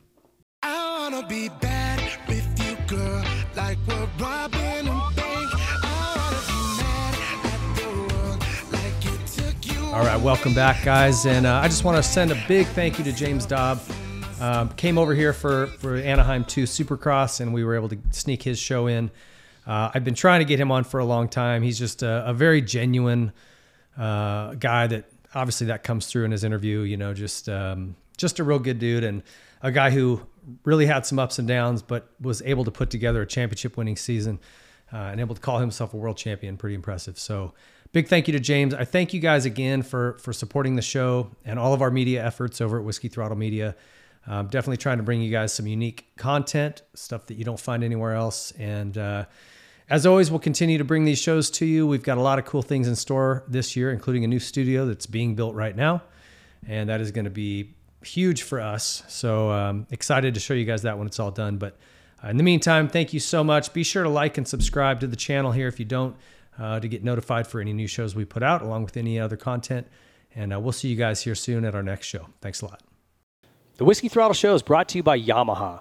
Join the Blue Crew today and take advantage of all that Yamaha has to offer, including amateur racing trackside support, awesome Yamaha contingency, Jason Rain's demos and instructional classes, and frankly, the most high performing motorcycles available on the market today. Whether you're looking for a four stroke, a two stroke, a side by side, a quad, a boat, a generator, Yamaha prides themselves on absolute top level quality and reliability. Rev your heart with Yamaha and join the Blue Crew today. Method Race Wheels bringing you the lightest, strongest, fastest wheels in off road for your truck, van, sprinter, UTV, or SUV. They've been dominating the Baja 500 and 1000 and every major off road event around the world for years with high quality and performance. They also look amazing. They come in a bunch of different styles and colors for your rig, so check them out. You can get 20% off a set of wheels using our code Whiskey Throttle. No capitals, no spaces. 20% off using our code. Check them out.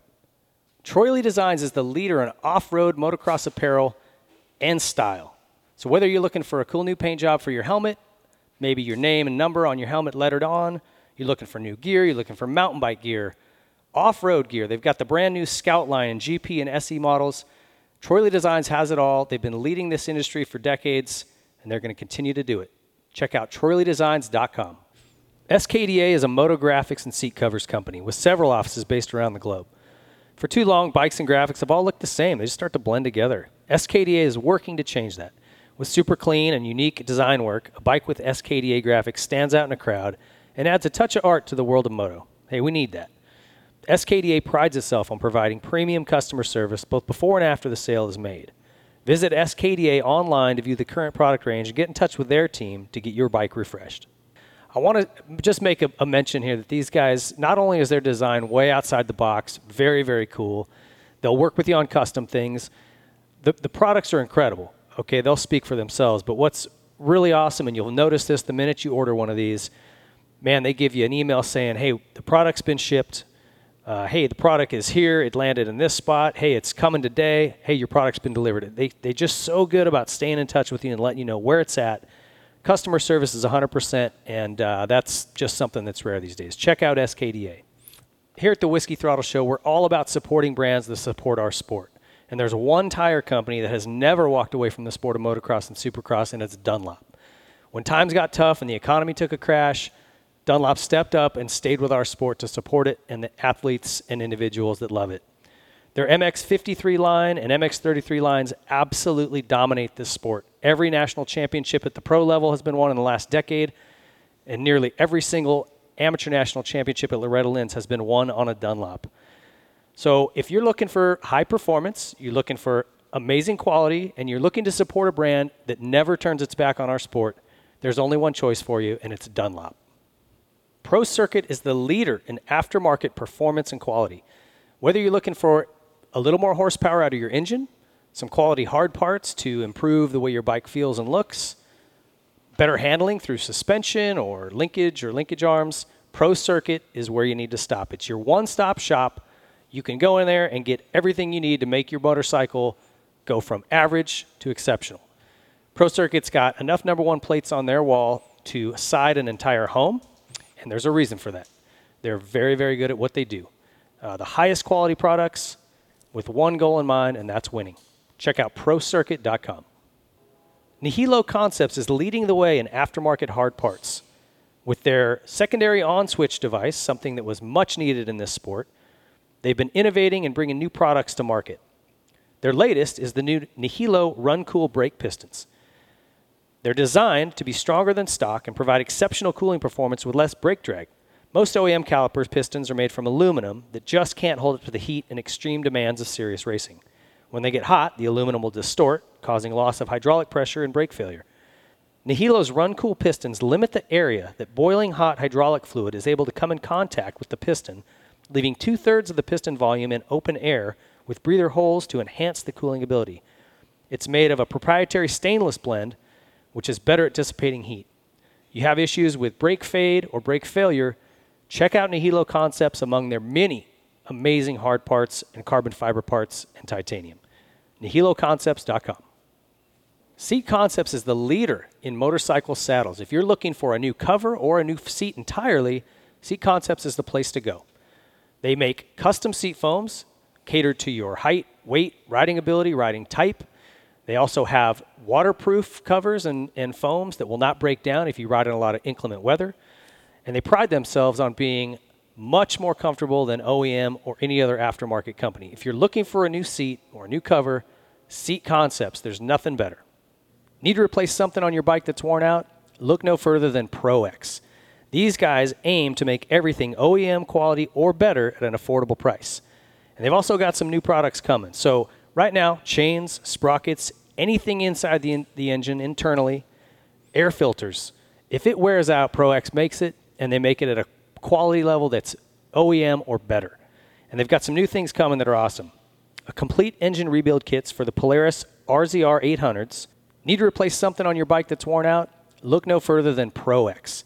These guys aim to make everything OEM quality or better at an affordable price. And they've also got some new products coming. So, right now, chains, sprockets, anything inside the, the engine internally, air filters. If it wears out, ProX makes it, and they make it at a quality level that's OEM or better. And they've got some new things coming that are awesome. A complete engine rebuild kits for the if you've got a little Grom that's looking to get started in the motorcycle world, The best way to get them going is on a STACYC bike. They've got multiple sizes, so from your very young Groms to those who are a little more grown up, you can start them safely. They've got controls that allow you to control the speed so he can't get going too quick. They can touch the ground, there's not a lot of noise to distract them. It's the perfect way to get your child involved in motorcycling at a very young age. And if you've got a kid who's already out ripping, there's series popping up all over. For those of you in Southern California, go to www.ameminicross.com and join their local series. If you're outside of this state, contact your local track and ask them about starting a STACYC class at your local track. Get over to stacyc.com and check out all they've got going on. Motul USA, uh, we, we lean hard on these lubricants to keep us uh, on the track and on the trail. And Motul has proven their quality over and over, uh, most recently with their Dakar win with Ricky Brabec. Uh, they're sponsoring supercross teams. They're diving into our sport again full full throttle, and uh, we're stoked to have them on board. Amazing products, top to bottom. Motul USA, go check them out. And finally, last but not least, specialized bicycles. If you are in the market to start pedaling, this is where you want to start. Uh, they've got great entry level bikes all the way up to the Cadillac, the new Levo um, e bike, uh, any, anything in between, man. It doesn't matter what kind of riding you're doing go check out and start with Specialized. Don't waste your time on something that's going to break. The derailleur's not going to shift after a couple months. Get something quality. Uh, these guys make it. Specialized leads that industry. Thanks for watching and listening to the Whiskey Throttle Show. Be sure to like and subscribe to get notified when new shows go up. And be sure to follow us on Instagram and TikTok. And visit whiskeythrottlemedia.com for additional content.